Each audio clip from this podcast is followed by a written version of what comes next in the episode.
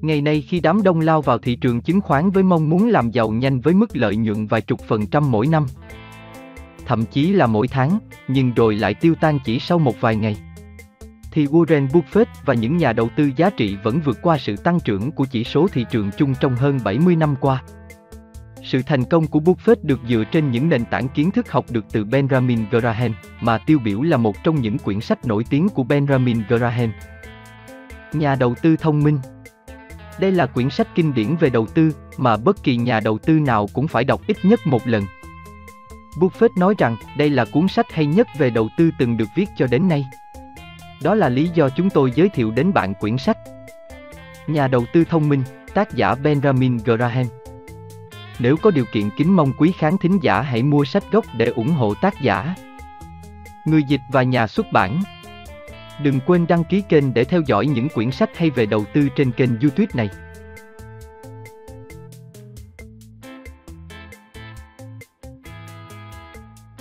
Chương mười hai. Những điều cần được suy xét về lợi tức trên một cổ phiếu. Chương này sẽ bắt đầu với hai lời khuyên cho nhà đầu tư nào không thể tránh được tự mâu thuẫn với mình. Lời khuyên thứ nhất là đừng có coi trọng quá mức lợi tức của một năm đơn lẻ nào đó. Lời khuyên thứ hai là nếu bạn thực sự quan tâm đến lợi tức ngắn hạn, hãy dè chừng những cái bẫy kẻ khù khờ trong các con số trên mỗi cổ phiếu. Nếu lời cảnh báo thứ nhất của chúng tôi được tuân theo một cách nghiêm ngặt thì lời khuyên thứ hai là không cần thiết. Song sẽ là quá mức để kỳ vọng rằng hầu hết các cổ đông có thể liên hệ tất cả các quyết định về cổ phiếu thường của họ với dữ liệu dài hạn và các triển vọng dài hạn. Các số liệu quý, và đặc biệt là các số liệu năm, nhận được sự quan tâm chủ yếu trong các giới tài chính, và sự nhấn mạnh đó có lẽ không thể không tác động đến suy tính của nhà đầu tư. Anh ta chắc có lẽ phải cần đến một số kiến thức trong lĩnh vực này, bởi vì nó đầy dẫy những khả năng đánh lạc hướng. Trong lúc chương này đang được viết thì báo cáo lợi tức năm một nghìn chín trăm bảy mươi của công ty nhôm Mỹ, Alcoa, xuất hiện trên Wall Street Journal. Các con số đầu tiên được nêu là chữ A nhỏ ở trên được giải thích trong phần chú giải của báo cáo là chỉ lợi tức nguyên thủy, primary earnings, trước khi trừ các phí đặc biệt. Phần tài liệu chú giải còn nhiều hơn thế, thực ra phần chú giải chiếm chỗ gấp đôi so với chính các con số. Đối với riêng quý bốn, lợi tức trên cổ phiếu được nêu là một phẩy năm tám đô la năm một nghìn chín trăm bảy mươi so với một phẩy năm sáu đô la năm một nghìn chín trăm sáu mươi chín. Nhà đầu tư hay nhà đầu cơ quan tâm đến cổ phiếu của Alcoa khi nhìn thấy các con số đó có lẽ sẽ tự nhủ là không đến nỗi tồi. Tôi biết năm một nghìn chín trăm bảy mươi là năm suy thoái của ngành nhôm. Song quý bốn vẫn cho thấy là có sự tăng lợi nhuận so với năm một nghìn chín trăm sáu mươi chín, ở mức sáu phẩy ba hai đô la một năm. Hãy xem này. Cổ phiếu được bán với giá sáu mươi hai đô la. Tức là giá cổ phiếu chưa đầy mười lần lợi tức. Như vậy xem ra có vẻ khá rẻ so với mười sáu lần của công ty International Nickel. Vân vân và vân vân. Song nếu anh bạn đầu tư kim đầu cơ của chúng ta chịu khó đọc lại tất cả phần ghi trong chú giải thì có lẽ anh ta sẽ thấy là thay vì một con số về lợi tức trên cổ phiếu của năm một nghìn chín trăm bảy mươi thực ra có bốn con số. Đó là tất cả các con số bổ sung về lợi tức kia có ý nghĩa gì? Lợi tức nào là lợi tức thực của cả năm và của quý bốn? Nếu lợi tức thực của quý bốn được lấy là bảy mươi sen, tức lợi nhuận dòng sau khi trừ các chi phí đặc biệt, thì mức lợi tức thực của năm sẽ chỉ là hai phẩy tám không đô la chứ không phải sáu phẩy ba hai đô la, và cái giá sáu mươi hai sẽ gấp hai mươi hai lần lợi tức chứ không phải gấp mười lần như nêu ở trên. Phần câu hỏi liên quan đến lợi tức thực của Alcoa có thể dễ dàng trả lời. Phần giảm từ năm phẩy hai không đô la xuống năm phẩy không một đô la được đòi hồi một cách rõ ràng nhằm tính đến tác động pha loãng cổ phiếu. Alcoa có một đợt phát hành lớn các trái phiếu có thể chuyển đổi thành cổ phiếu thường. Để tính được sức kiếm lời của cổ phiếu thường dựa trên kết quả của năm một nghìn chín trăm bảy mươi, cần phải giả định là đặc quyền chuyển đổi sẽ được thực hiện nếu như nó chứng tỏ được là những người nắm giữ trái phiếu sẽ có lợi nếu làm điều đó. Số lượng liên quan đến trường hợp của Alcoa là tương đối nhỏ nên có lẽ không đáng để có bình luận chi tiết. Song trong các trường hợp khác, việc tính đến quyền chuyển đổi và sự tồn tại của các chứng chỉ quyền mua cổ phiếu stock warrant có thể sẽ làm giảm lợi tức biểu kiến đến một nửa hoặc hơn nữa. Chúng tôi sẽ nêu các ví dụ về yếu tố pha loãng thực sự quan trọng ở phần sau, trang bốn trăm năm mươi chín. Các cơ sở dịch vụ tài chính không phải lúc nào cũng nhất quán trong việc tính đến các yếu tố pha loãng cổ phiếu trong các báo cáo và phân tích của mình. Bây giờ chúng ta hãy quay lại vấn đề các chi phí đặc biệt. Con số mười tám triệu tám trăm nghìn đô la hay tám mươi tám xu trên một cổ phiếu được khấu trừ trong quý bốn không phải là không quan trọng.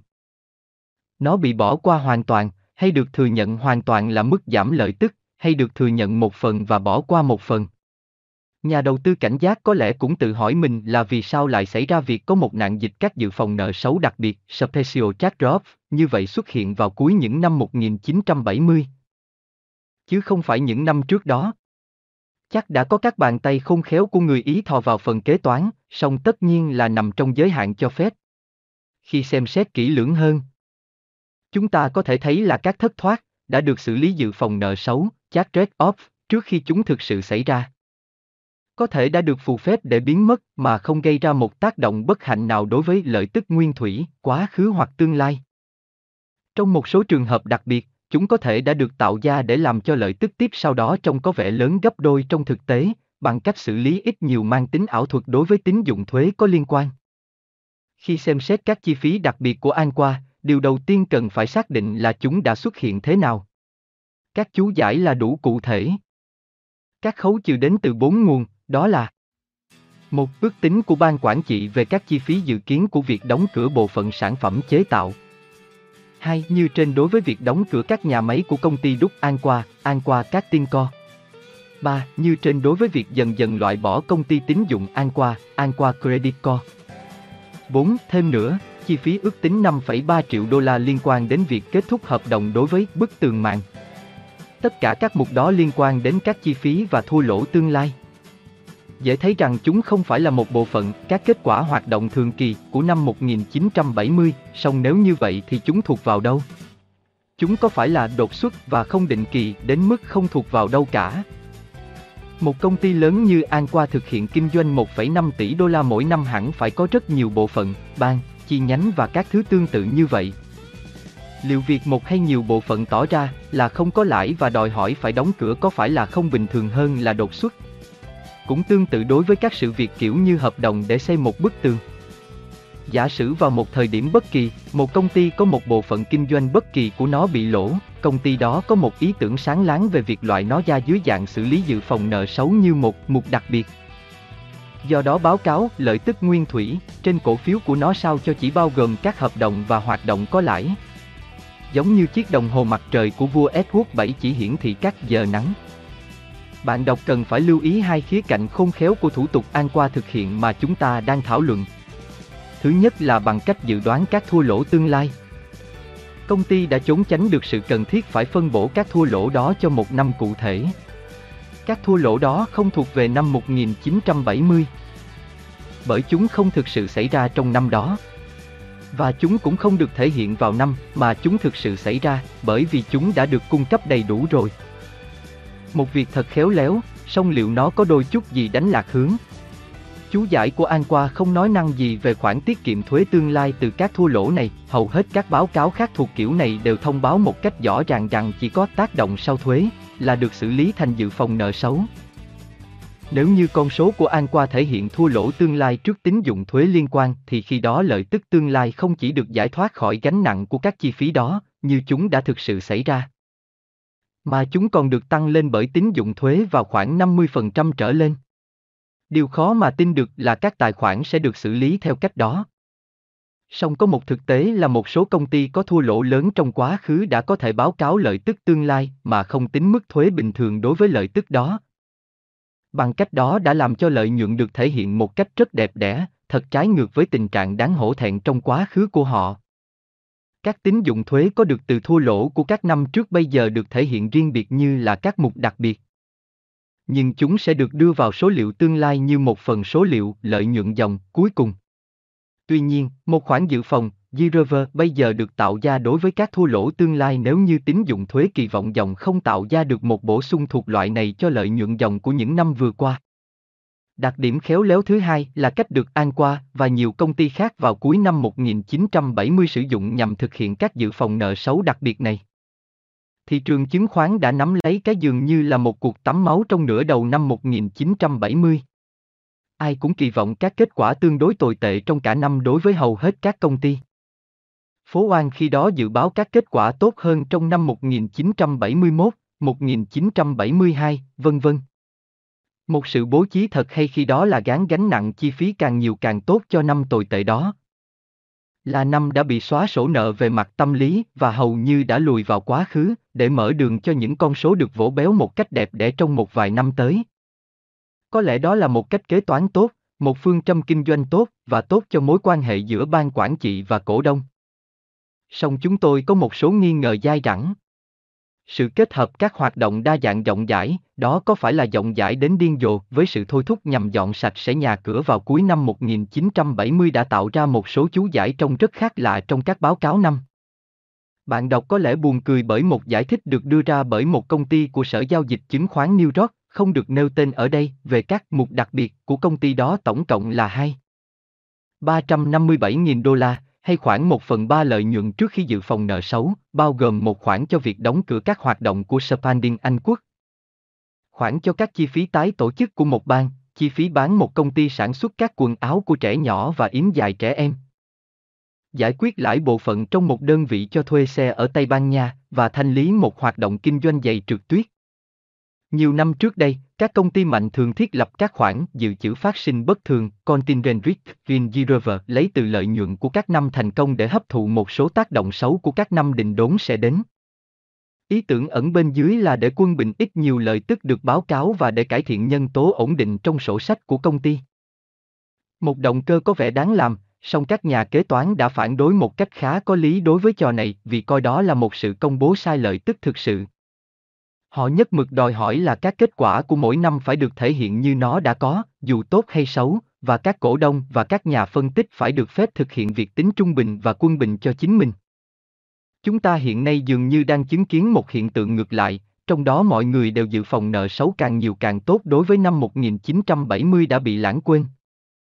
Sao cho để bắt đầu năm một nghìn chín trăm bảy mươi mốt không chỉ là một tấm bảng sạch sẽ mà còn đặc biệt sẵn sàng thể hiện các con số bình quân mỗi cổ phiếu đáng hài lòng trong các năm tới?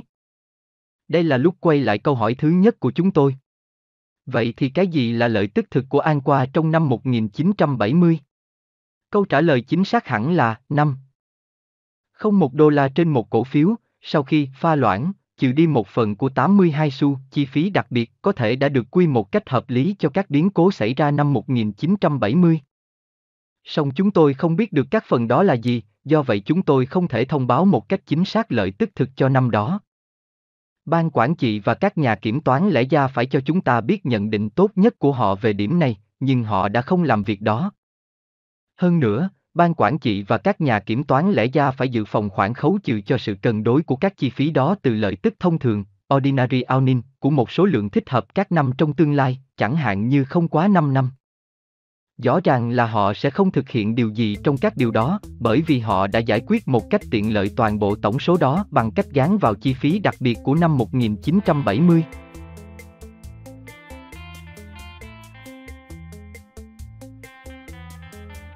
Các nhà đầu tư càng xem xét một cách nghiêm túc con số lợi tức trên một cổ phiếu như được công bố thì điều càng cần thiết đối với họ là phải cảnh giác đề phòng các nhân tố kế toán loại này hay loại khác có thể làm hỏng tính chất so sánh thực sự của các con số.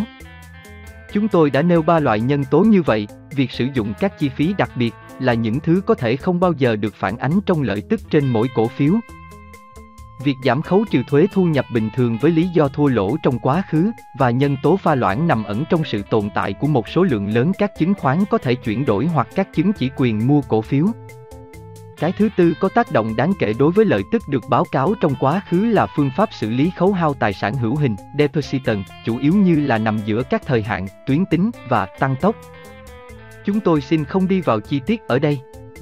Song như một ví dụ hiện thời vào lúc chúng tôi đang viết, cho phép chúng tôi nêu lại các báo cáo năm một nghìn chín trăm bảy mươi của công ty trên.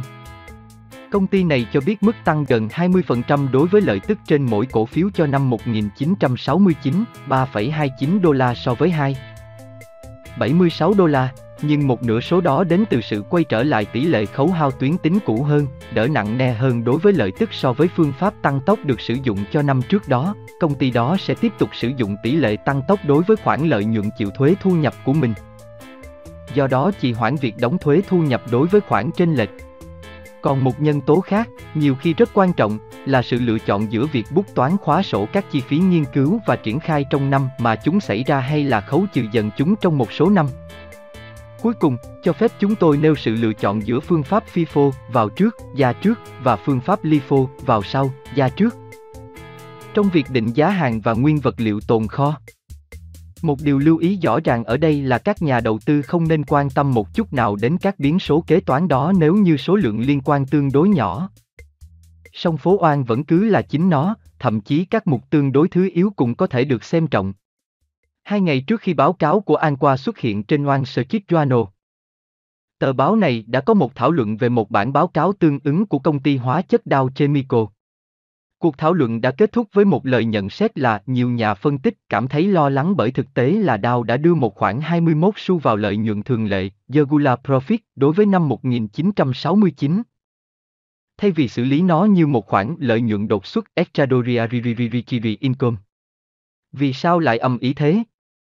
Bởi vì rõ ràng là các đánh giá của Dow liên quan đến nhiều triệu đô la tính gộp lại dường như phụ thuộc vào cái gì mới đúng là phần trăm lợi nhuận của năm một nghìn chín trăm sáu mươi chín so với năm một nghìn chín trăm sáu mươi tám, trong trường hợp này hoặc là chín phần trăm hoặc là bốn phẩy năm phần trăm. Điều đó rọi lên ta như một cái gì đó thật ngớ ngẩn, thật khó tưởng tượng nổi các sai khác nhỏ như vậy liên quan đến kết quả của một năm lại có thể có liên quan tới lợi nhuận trung bình hoặc tăng trưởng tương lai. Và tới sự định giá thận trọng, hiện thực đối với một doanh nghiệp. Một cách tương phản, hãy xem xét một thông báo khác cũng xuất hiện vào tháng một năm một nghìn chín trăm bảy mươi. Thông báo này liên quan đến báo cáo cho năm một nghìn chín trăm bảy mươi của công ty Northwest Industries Incorporated. Công ty này dự định bút toán xóa sổ như một chi phí đặc biệt, không dưới hai trăm sáu mươi tư triệu đô la đánh dụp một cái. Trong số đó, hai trăm triệu đô la thể hiện thua lỗ sẽ được lấy từ việc dự kiến bán chi nhánh đường sắt cho các nhân viên của nó và khoản cân đối lấy từ việc điều chỉnh xuống giá của đợt mua chứng khoán gần đây. Tổng số tiền đó sẽ biến thành một thua lỗ khoảng ba mươi lăm đô la trên một cổ phiếu thường trước khi được bù trừ bằng pha loãng. Hay là gấp hai lần giá thị trường hiện tại khi đó. Ở đây, chúng ta thấy có một cái gì đó thực sự quan trọng.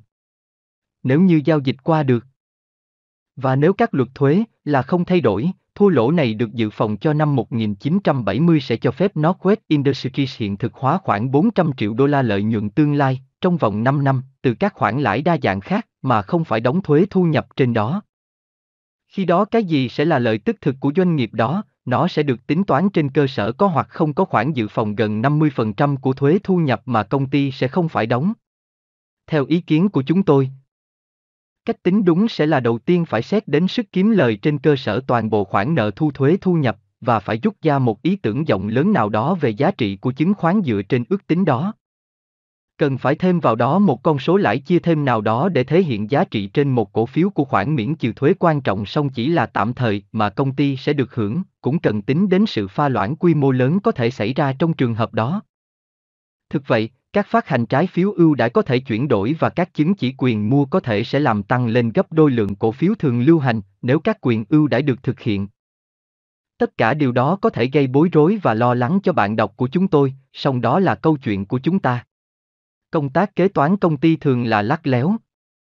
Phân tích chứng khoán có thể rất phức tạp, sự định giá chứng khoán là thực sự đáng tin cậy chỉ trong các trường hợp ngoại lệ. Đối với hầu hết các nhà đầu tư điều có lẽ tốt nhất là đảm bảo với họ là họ đang nhận được một giá trị tốt đối với các giá mà họ trả. Và cứ để nó diễn tiến như thế. Sử dụng lợi tức trung bình vào những thời trước kia, các nhà phân tích và các nhà đầu tư tập trung sự chú ý đáng kể đến lợi tức trung bình trong một khoảng thời gian tương đối dài trong quá khứ, thường là từ bảy năm đến mười năm. Con số trung bình cộng này đã rất hữu ích để là phản các điểm trồi sụt thường xuyên của chu kỳ kinh doanh, và nó được xem là cho một hình dung tốt hơn về sức kiếm lời của công ty so với kết quả chỉ của năm cuối cùng. Một ưu điểm quan trọng của quá trình tính trung bình như vậy là nó sẽ giải quyết vấn đề về việc cần phải làm gì với hầu như là tất cả các chi phí đặc biệt và tín dụng đặc biệt.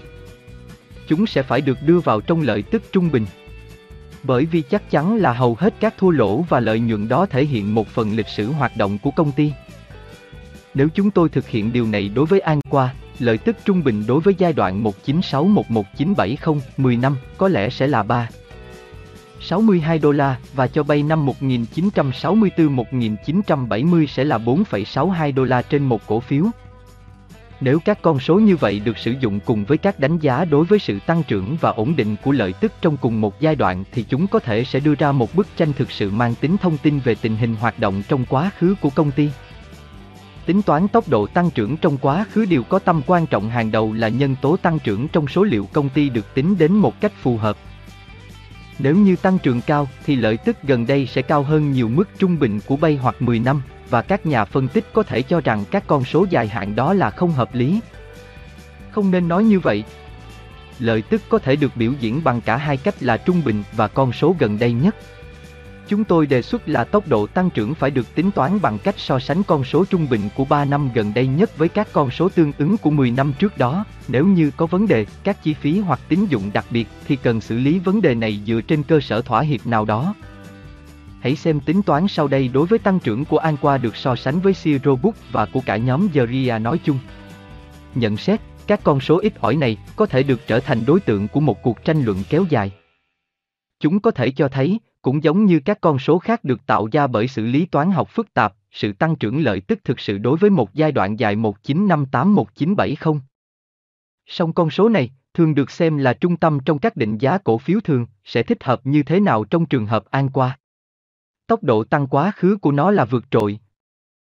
Tốt hơn tốc độ tăng của Sears Roebuck đang được tôn vinh và cao hơn nhiều so với tốc độ của chỉ số tổng hợp Gearser.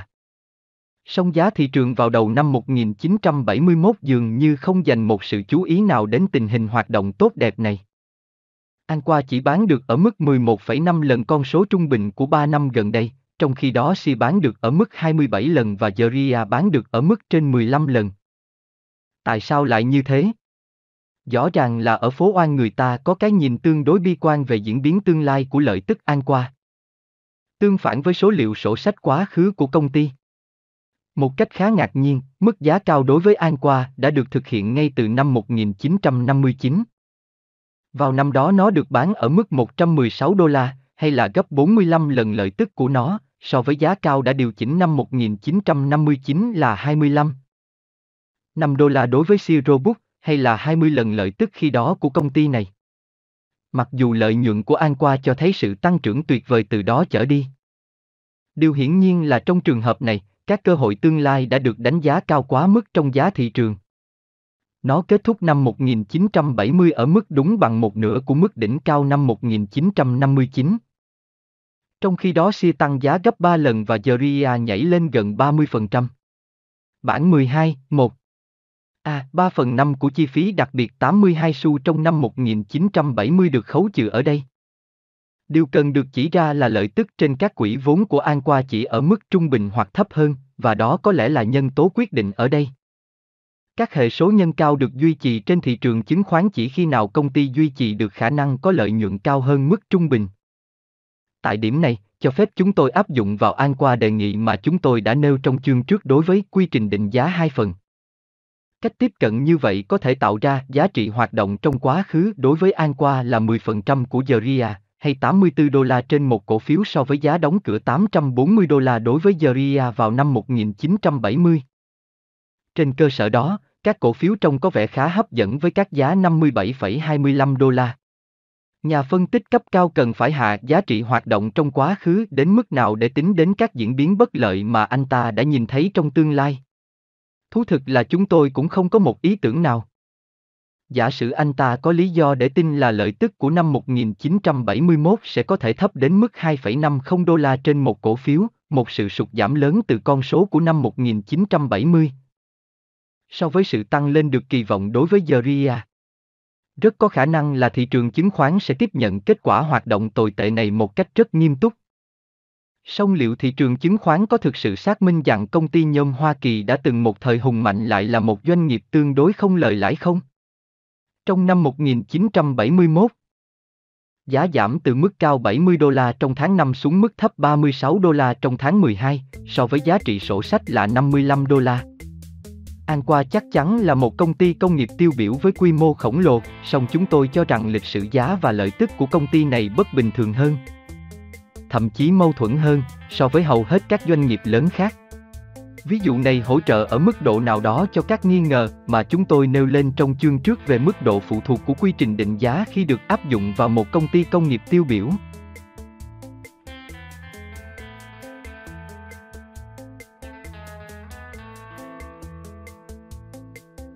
Bình luận về chương mười hai.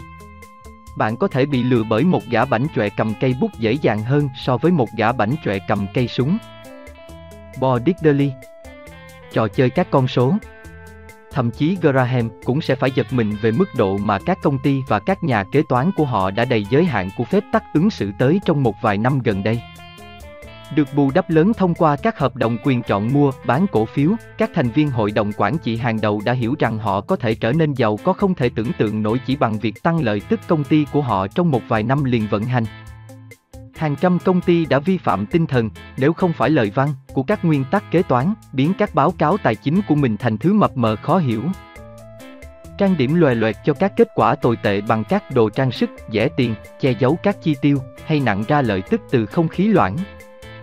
Hãy nhìn vào một vài thông lệ thực hành bốc mùi trong số đó. Cứ như thế là thật. Có lẽ kiểu trò quỹ thuật kế toán phổ biến nhất là trò lợi tức dự toán theo lệ pro forma. Có một câu châm ngôn lâu năm ở phố Oan là mỗi một ý tưởng tồi đều bắt đầu như một ý tưởng hay, và sự thể hiện lợi tức dự toán theo lệ cũng không có gì khác. Mục đích ban đầu là nhằm cung cấp một bức tranh đúng hơn về sự tăng trưởng dài hạn của lợi tức bằng cách điều chỉnh đối với các lệch lạc ngắn hạn khỏi xu thế đã định hoặc đối với các diễn biến được cho là không định kỳ.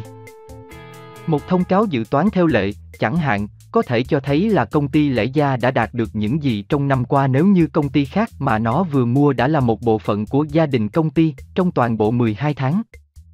Song khi những năm tồi tệ của thập kỷ một nghìn chín trăm chín mươi đang diễn ra, các công ty đã không thể để mặc sự việc ở trạng thái tốt nhất.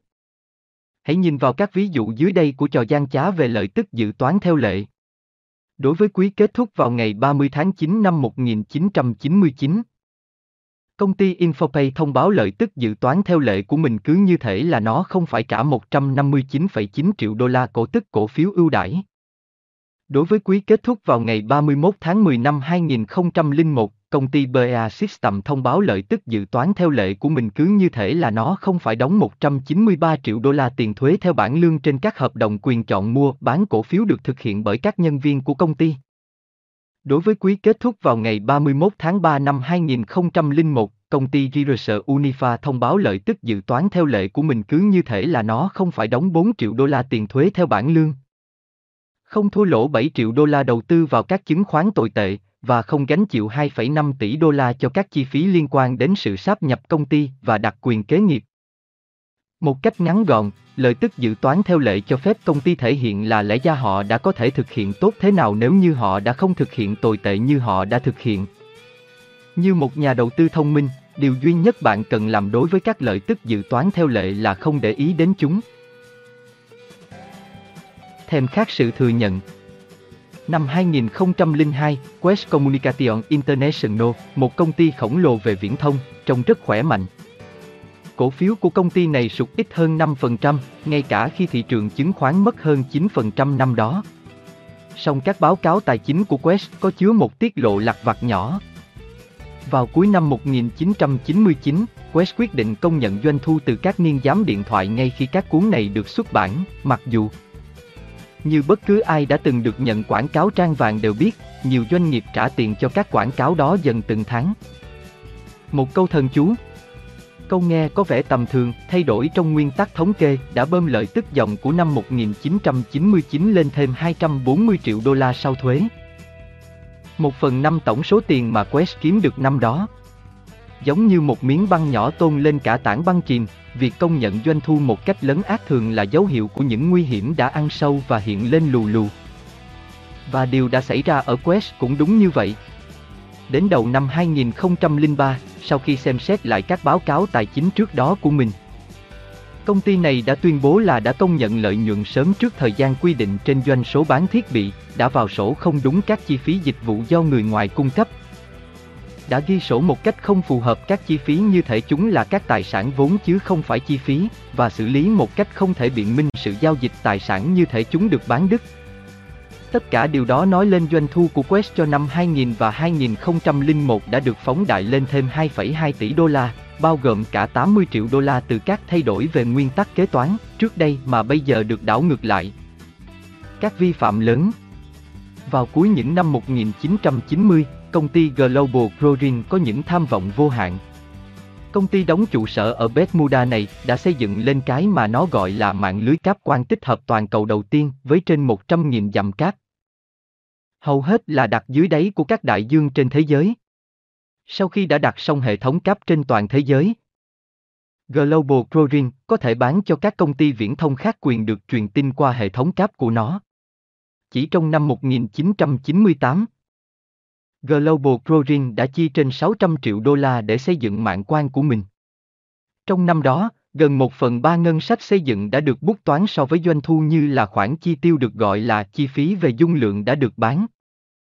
Nếu như không có khoản chi phí một trăm bảy mươi tám triệu đô la đó, Global Crossing khi đó báo cáo khoản lỗ dòng chín mươi sáu triệu đô la, có lẽ đã có thể báo cáo khoản lợi nhuận dòng là khoảng tám mươi hai triệu đô la.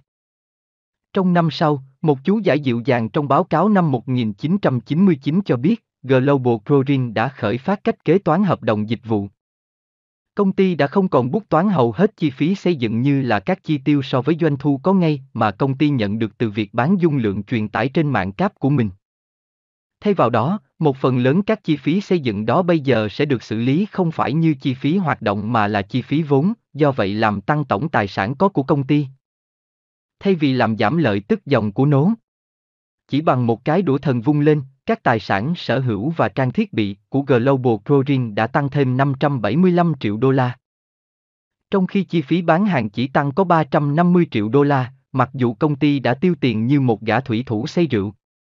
Các chi phí vốn là một công cụ thiết yếu đối với các nhà quản lý để làm sao cho doanh nghiệp tăng trưởng lớn hơn và tốt hơn. Song các quy định kế toán đáng nguyền rủa đã cho phép các nhà điều hành thổi phồng lợi nhuận báo cáo bằng cách chuyển các chi phí hoạt động thông thường thành tài sản vốn. Như trường hợp của Global Crossing cho thấy, nhà đầu tư thông minh cần phải chắc chắn rằng mình hiểu được một công ty thực hiện vốn hóa như thế nào và tại sao. Câu chuyện về hàng tồn kho.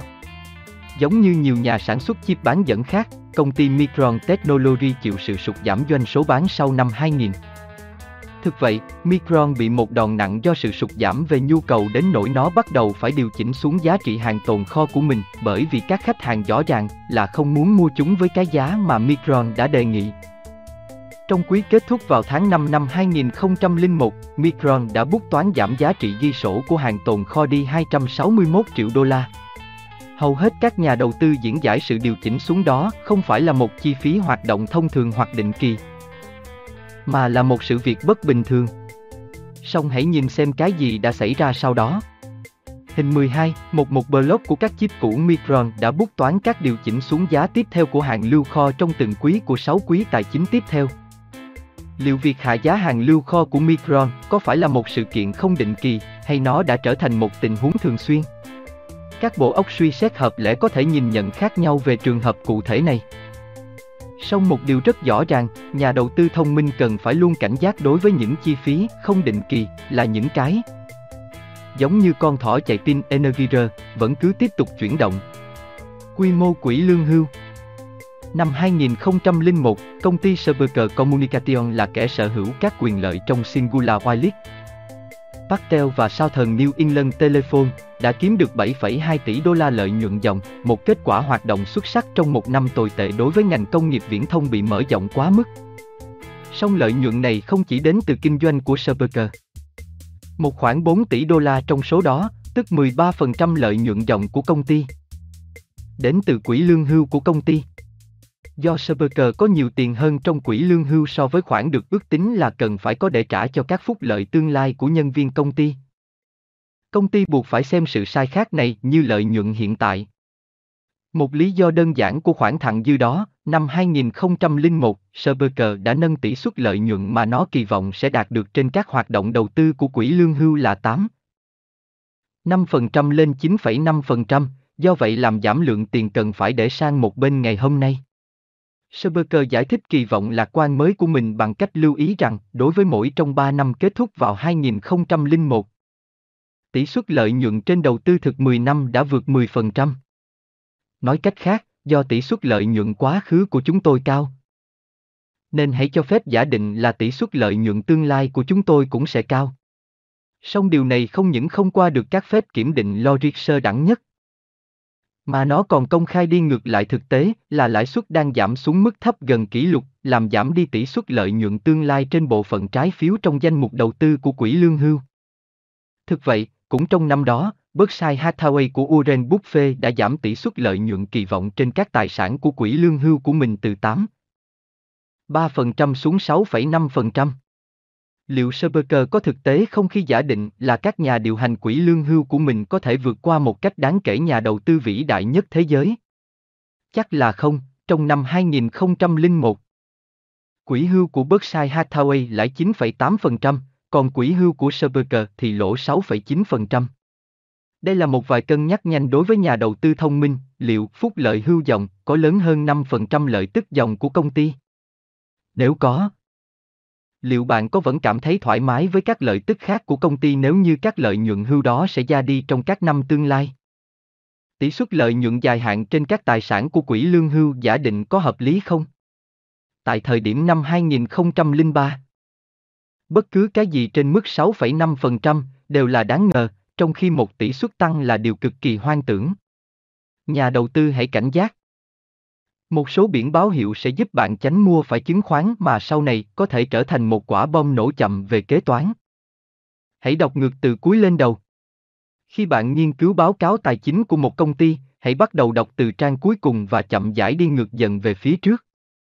Bất cứ điều gì mà công ty không muốn bạn tìm ra đều được vùi lấp ở phía sau, đó chính là nguyên nhân vì sao bạn cần phải xem từ đó trước tiên. Hãy đọc các ghi chú. Đừng bao giờ mua một chứng khoán mà không đọc các chú giải của các báo cáo tài chính trong các báo cáo năm. Một ghi chú quan trọng, thường được dán nhãn là tóm tắt các phương châm kế toán quan trọng, mô tả cách công ty công nhận doanh thu, kiểm kê hàng lưu kho, xử lý các khoản bán hàng trả góp hay theo hợp đồng, chi trả các chi phí tiếp thị và tính đến các khía cạnh chủ yếu khác trong kinh doanh của công ty. Trong các chú giải khác, hãy dè chừng các thông báo về nợ, hợp đồng quyền chọn mua, bán cổ phiếu, cho khách hàng vay, dự trữ phòng lỗ và các nhân tố rủi ro khác có thể lấy đi một miếng lớn từ lợi tức. Trong số những thứ có thể sẽ làm râu tóc bạn dựng ngược lên có những thuật ngữ kỹ thuật kiểu như được vốn hóa, được hoãn lại và tái cấu trúc, và những từ tiếng Anh chất phát báo hiệu là công ty đã thay đổi thông lệ kế toán của mình, kiểu như bắt đầu, thay đổi. Tuy nhiên, không từ nào trong số đó có nghĩa là bạn không nên mua chứng khoán, song tất cả chúng đều có nghĩa là bạn cần phải khảo sát tiếp. Hãy đảm bảo rằng bạn sẽ so sánh các chú giải đó với các chú giải trong các bản báo cáo tài chính của ít nhất một công ty là đối thủ cạnh tranh gần nhất, để thấy là các nhà kế toán trong công ty của bạn tháo vát đến mức nào. Hãy đọc thêm nữa. Nếu bạn là một nhà đầu tư mạnh bạo mong muốn dành rất nhiều thời gian và sức lực vào danh mục đầu tư của mình, khi đó bạn cần có nghĩa vụ với chính mình là phải biết nhiều hơn nữa về việc báo cáo tài chính. Đó là cách duy nhất để giảm thiểu khả năng bạn bị đánh lạc hướng bởi một báo cáo lợi tức lắm mưu mẹo. Ba cuốn sách rất hay đầy những ví dụ kịp thời và cụ thể là Financial Statement Analysis, phân tích báo cáo tài chính của Martin Friedman và Fernando Alvarez, The Financial Number Game, trò chơi con số tài chính của Charles Manford và Aaron Kominsky, và Financial Shenanigans, những trò tháo cấy tài chính của Howard Skirksley.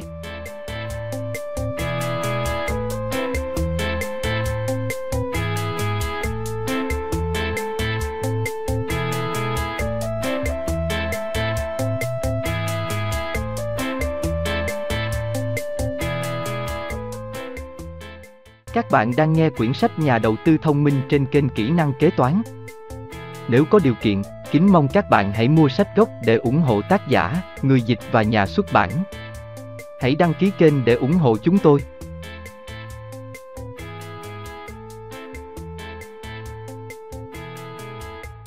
Chương mười ba. So sánh bốn công ty niêm yết. Trong chương này, chúng tôi muốn trình bày một ví dụ mẫu về phân tích chứng khoán hiện đang được thực hiện. Chúng tôi đã lựa chọn, ít nhiều mang tính ngẫu nhiên, bốn công ty được xem là thành đạt trong danh sách niêm yết tại Sở Giao dịch Chứng khoán New York. Đó là Eltra Corp, Sáp nhập của hai doanh nghiệp Electric Autoline và Mercantile Linotype, Emerson Electric Corp. Một nhà sản xuất các sản phẩm điện và điện tử. Emery Air Freight, một nhà vận chuyển nội địa hàng hóa đường không và Emhart Corp. Ban đầu chỉ là một nhà sản xuất các máy đóng chai. Song hiện nay kinh doanh cả trang bị của các nhà xây dựng. Có một số điểm giống nhau chung giữa ba công ty sản xuất nói trên. Song sự khác nhau có lẽ còn lớn hơn. Cần phải có đủ các loại số liệu tài chính và hoạt động khác nhau để thực hiện nghiên cứu mà chúng ta quan tâm. Trong bản mười ba, một, chúng tôi trình bày tóm tắt về cái mà bốn công ty bán ra trên thị trường vào cuối năm một nghìn chín trăm bảy mươi và một vài con số về các hoạt động năm một nghìn chín trăm bảy mươi của chúng. Sau đó, chúng tôi sẽ nêu chi tiết về một số tỷ số then chốt có liên quan, một mặt là đến tình hình hoạt động và mặt khác là đến giá. Bình luận sẽ được viện dẫn để xem việc các khía cạnh khác nhau của quy luật hoạt động đã thống nhất với quy luật về giá tương đối, Relative Price, như thế nào. Cuối cùng, chúng tôi sẽ đánh giá bốn công ty được xem xét đó, đưa ra một số so sánh và mối tương quan, đánh giá mỗi công ty theo yêu cầu của một nhà đầu tư cổ phiếu thường thận trọng. Bản mười ba, một, so sánh bốn công ty niêm yết. A. Giả định có chuyển đổi cổ phiếu ưu đãi. B. Sau khi trừ chi phí đặc biệt mười ba xu trên một cổ phiếu. C. Năm kết thúc vào tháng chín năm một nghìn chín trăm bảy mươi. Thực tế gây ấn tượng nhất về bốn công ty này là tỷ số giá lợi tức hiện tại dao động lớn hơn nhiều so với kết quả hoạt động hay điều kiện tài chính của chúng. Hai trong số các công ty Eltra và Emhart được định giá ở mức vừa phải, chỉ có chín phẩy bảy lần và mười hai lần lợi tức trung bình đối với năm một nghìn chín trăm sáu mươi tám đến một nghìn chín trăm bảy mươi. So với con số tương tự mười lăm phẩy năm lần đối với Gearser. Hai công ty kia, Emerson và Emery, cho thấy hệ số rất cao là ba mươi ba và bốn mươi lăm lần lợi tức. Chắc hẳn phải có một giải thích nào đó về sự khác nhau như vậy, và giải thích đó là nằm trong sự tăng trưởng vượt trội lợi nhuận của các công ty được ưa thích trong những năm gần đây. Đặc biệt là công ty vận tải hàng hóa đường không, song con số tăng trưởng của hai công ty kia cũng không phải là không tốt đẹp. Để xem xét một cách toàn diện hơn, cho phép chúng tôi điểm lại một cách ngắn gọn các thành phần cơ bản của kết quả hoạt động theo như chúng xuất hiện từ các con số của chúng tôi.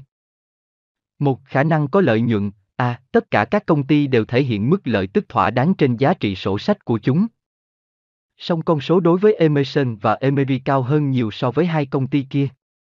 Một tỷ suất lợi nhuận cao trên vốn đầu tư thường đi kèm với tốc độ tăng trưởng hàng năm cao về lợi tức trên một cổ phiếu. Tất cả các công ty, trừ em ét giê đều thể hiện mức lợi tức trên giá trị sổ sách tốt hơn trong năm một nghìn chín trăm sáu mươi chín so với năm một nghìn chín trăm sáu mươi mốt. Song con số của Emery lớn hơn một cách khác thường trong cả hai năm đó. B. Đối với các công ty sản xuất, con số lợi nhuận trên một đô la doanh số thường là biểu hiện sức mạnh hoặc sức yếu tương đối. Ở đây, chúng tôi sử dụng tỷ số lợi nhuận hoạt động trên doanh số như được nêu trong báo cáo chứng khoán niêm yết của Standard and Poor's. Ở đây, một lần nữa, các kết quả là thỏa đáng đối với tất cả bốn công ty, trong đó đặc biệt ấn tượng là kết quả mà Emerson thể hiện. Các thay đổi giữa năm một nghìn chín trăm sáu mươi mốt và một nghìn chín trăm sáu mươi chín dao động đáng kể giữa các công ty. hai. Độ ổn định. Chúng tôi đo thành phần này bằng mức giảm lớn nhất của lợi tức trên mỗi cổ phiếu trong một năm bất kỳ của mười năm đã qua, so với trung bình của ba năm gần đây nhất. Không có sự suy giảm nào chuyển được thành một trăm phần trăm độ ổn định, và điều này đã được ghi nhận bởi hai mối quan tâm phổ biến.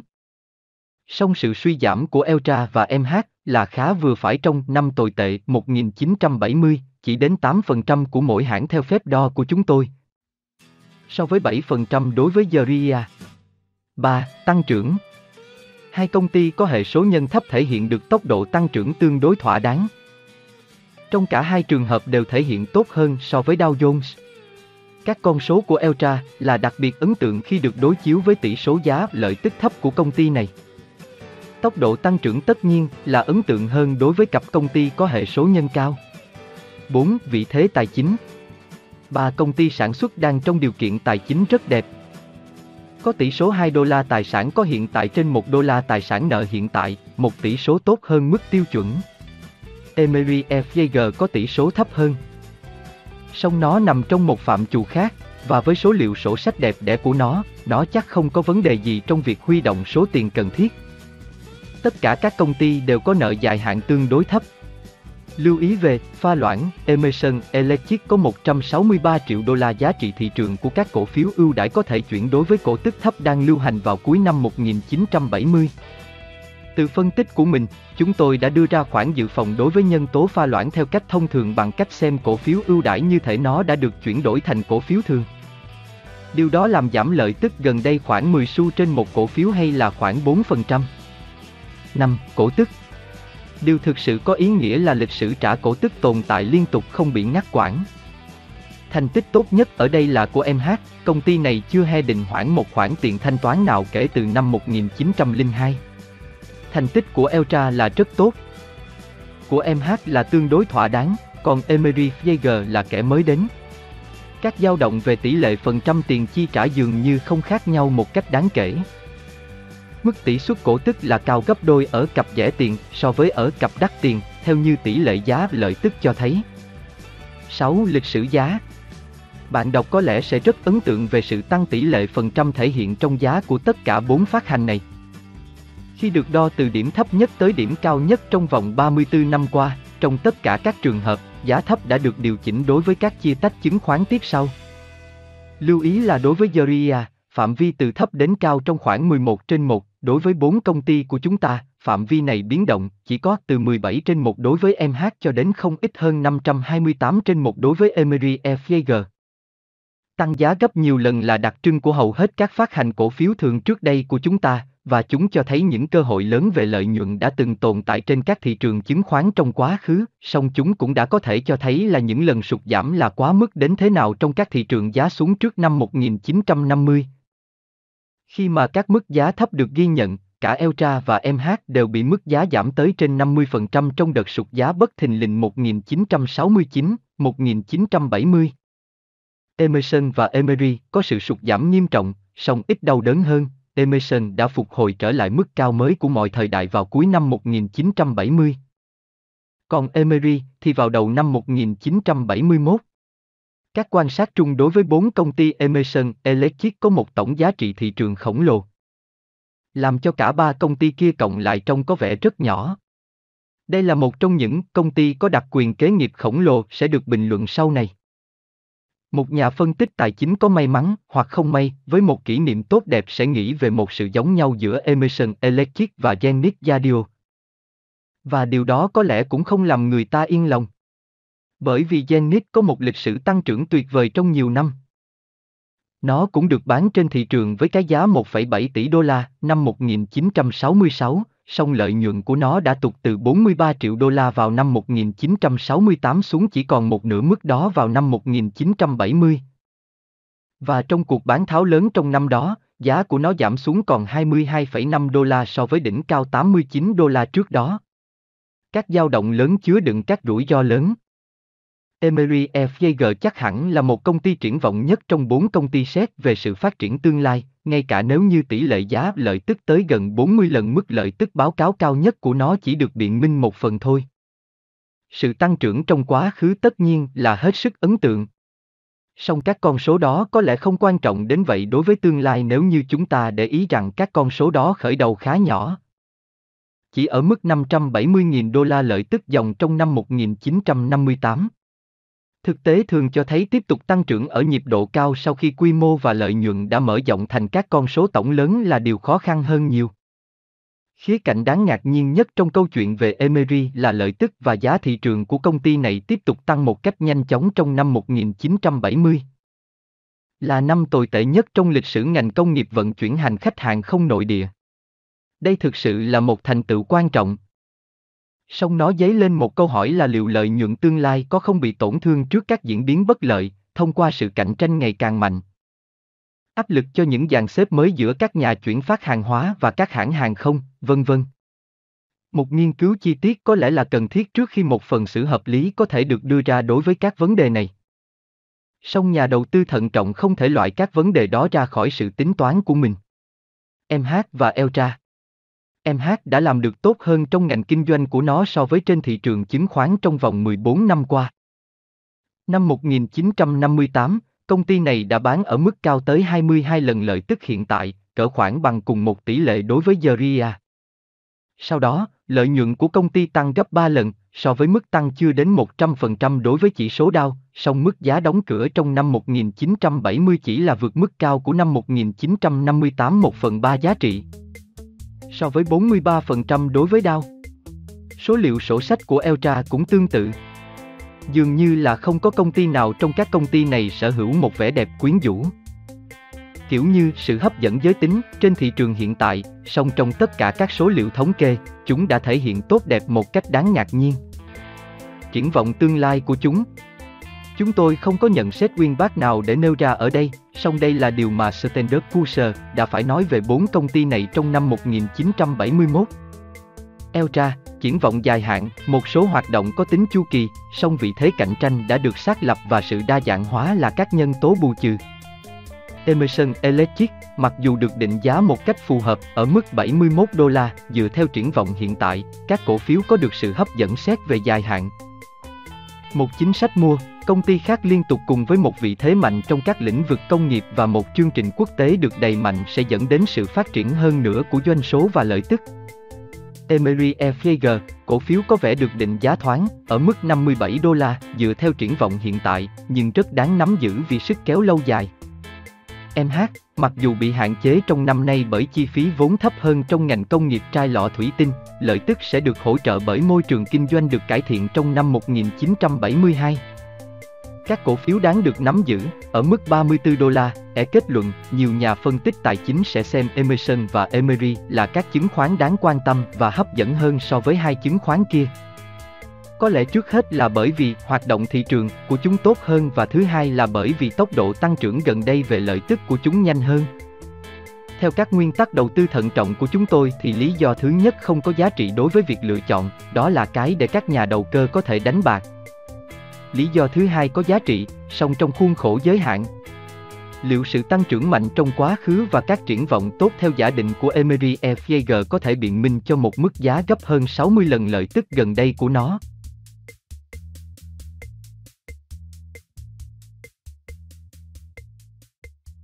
Câu trả lời của chúng tôi sẽ là, có thể biện minh được đối với ai đó đã thực hiện một nghiên cứu sâu về các cơ hội của công ty này và đưa ra các kết luận chắc chắn và lạc quan một cách khác thường. Song không phải đối với một nhà đầu tư thận trọng muốn tin chắc một cách hợp lý trước rằng anh ta không phạm phải một sai lầm tiêu biểu của phố Oan về sự hăng hái quá mức đối với kết quả hoạt động tốt về lợi tức và trong thị trường chứng khoán. Những tuyên bố thận trọng như vậy có lẽ cũng cần được đòi hỏi trong trường hợp của Emerson Electric, với một sự liên quan đặc biệt tới sự định giá hiện tại của thị trường của trên một tỷ đô la cho nhân tố vô hình. Hay sức kiếm lời, ở đây. Chúng tôi cần phải thêm vào là ngành công nghiệp điện tử, một thời là đứa con cưng của thị trường chứng khoán, nói chung đã sụp đổ trong những ngày thảm họa. Emerson là một ngoại lệ hiếm có, song nó sẽ phải tiếp tục là ngoại lệ như vậy trong rất nhiều năm tương lai cho đến khi giá đóng cửa của năm một nghìn chín trăm bảy mươi sẽ phải được biện minh hoàn toàn bởi kết quả hoạt động tiếp theo của nó. Ngược lại, cả Eltra ở mức giá hai mươi bảy đô la và Emhart ở mức giá ba mươi ba đô la có được dấu riêng của các công ty với giá trị đủ lớn đằng sau mức giá của chúng để có thể ủy nhiệm các đầu tư được bảo vệ một cách hợp lý. Ở đây, nhà đầu tư có thể, nếu anh ta muốn, tự xem mình về cơ bản là nguồn sở hữu một phần các doanh nghiệp đó, với cái giá tương ứng với cái mà bản cân đối thể hiện là số tiền đầu tư vào. Tỷ suất lợi tức trên vốn đầu tư từ lâu đã là thỏa đáng. Sự ổn định của lợi nhuận cũng vậy, tốc độ tăng trưởng trong quá khứ cũng như vậy một cách đáng ngạc nhiên. Hai công ty này sẽ thỏa mãn được bảy yêu cầu về mặt thống kê của chúng tôi để được đưa vào danh mục đầu tư của một nhà đầu tư phòng vệ. Các yêu cầu này được phát triển trong chương tiếp sau, song chúng tôi tóm tắt như sau. một. Quy mô phù hợp. hai. Một vị thế tài chính đủ mạnh. ba. Cổ tức đều đặn cho ít nhất là hai mươi năm gần đây. bốn. Không có thâm hụt lợi tức trong mười năm gần đây. năm. Tăng trưởng mười năm ở mức ít nhất một phần ba đối với lợi tức trên mỗi cổ phiếu. sáu. Giá chứng khoán không cao hơn một phẩy năm lần giá trị tài sản dòng. bảy. Giá không cao hơn mười lăm lần lợi tức trung bình của ba năm gần đây. Chúng tôi không đưa ra dự báo về tình hình lợi tức tương lai của Eltra hoặc Emhart trong danh sách đa dạng các cổ phiếu thường của các nhà đầu tư. Chắc hẳn phải có một số chứng khoán cho thấy là đáng thất vọng, và đó có thể là trường hợp của một hay cả hai chứng khoán trong cặp này. Song chính danh sách đa dạng đó, được dựa trên các nguyên tắc lựa chọn nêu trên, cộng thêm với các tiêu chuẩn phù hợp khác mà nhà đầu tư may mắn áp dụng. Chắc hẳn sẽ diễn biến khá tốt qua nhiều năm. Một nhận xét cuối cùng, một nhà phân tích chứng khoán có kinh nghiệm. Thậm chí ngay cả khi anh ta chấp nhận các lập luận chung của chúng tôi về bốn công ty này, chắc cũng sẽ phân vân khi khuyến nghị là một người đang giữ các cổ phiếu của Emerson hoặc Emery đổi các cổ phiếu đó của anh ta lấy các cổ phiếu của Eltra hoặc Emhart vào cuối năm một nghìn chín trăm bảy mươi. Trừ phi người giữ cổ phiếu đó hiểu một cách rõ ràng triết lý phía sau khuyến nghị đó. Không có lý do gì để hy vọng rằng trong bất kỳ một khoảng thời gian ngắn ngủi nào, bộ đôi có hệ số nhân thấp này có thể làm tốt hơn hai công ty có hệ số nhân cao hơn kia. Các công ty có hệ số nhân cao được đánh giá cao trên thị trường chứng khoán và do vậy có một mức độ xung lượng đáng kể phía sau chúng. Là cái có thể tiếp diễn trong một khoảng thời gian vô định. Cơ sở hợp lý để lựa chọn Eltra và Emhart thay cho Emerson và Emery là kết luận đã được xem xét kỹ của khách hàng rằng anh ta lựa chọn các đầu tư kiểu giá trị hơn là các đầu tư kiểu hấp dẫn. Như vậy, ở một mức độ khá cao, phương châm đầu tư cổ phiếu thường cần phải phụ thuộc vào quan điểm của mỗi nhà đầu tư. Cách tiếp cận này được xem xét một cách chi tiết hơn trong chương sau của chúng tôi.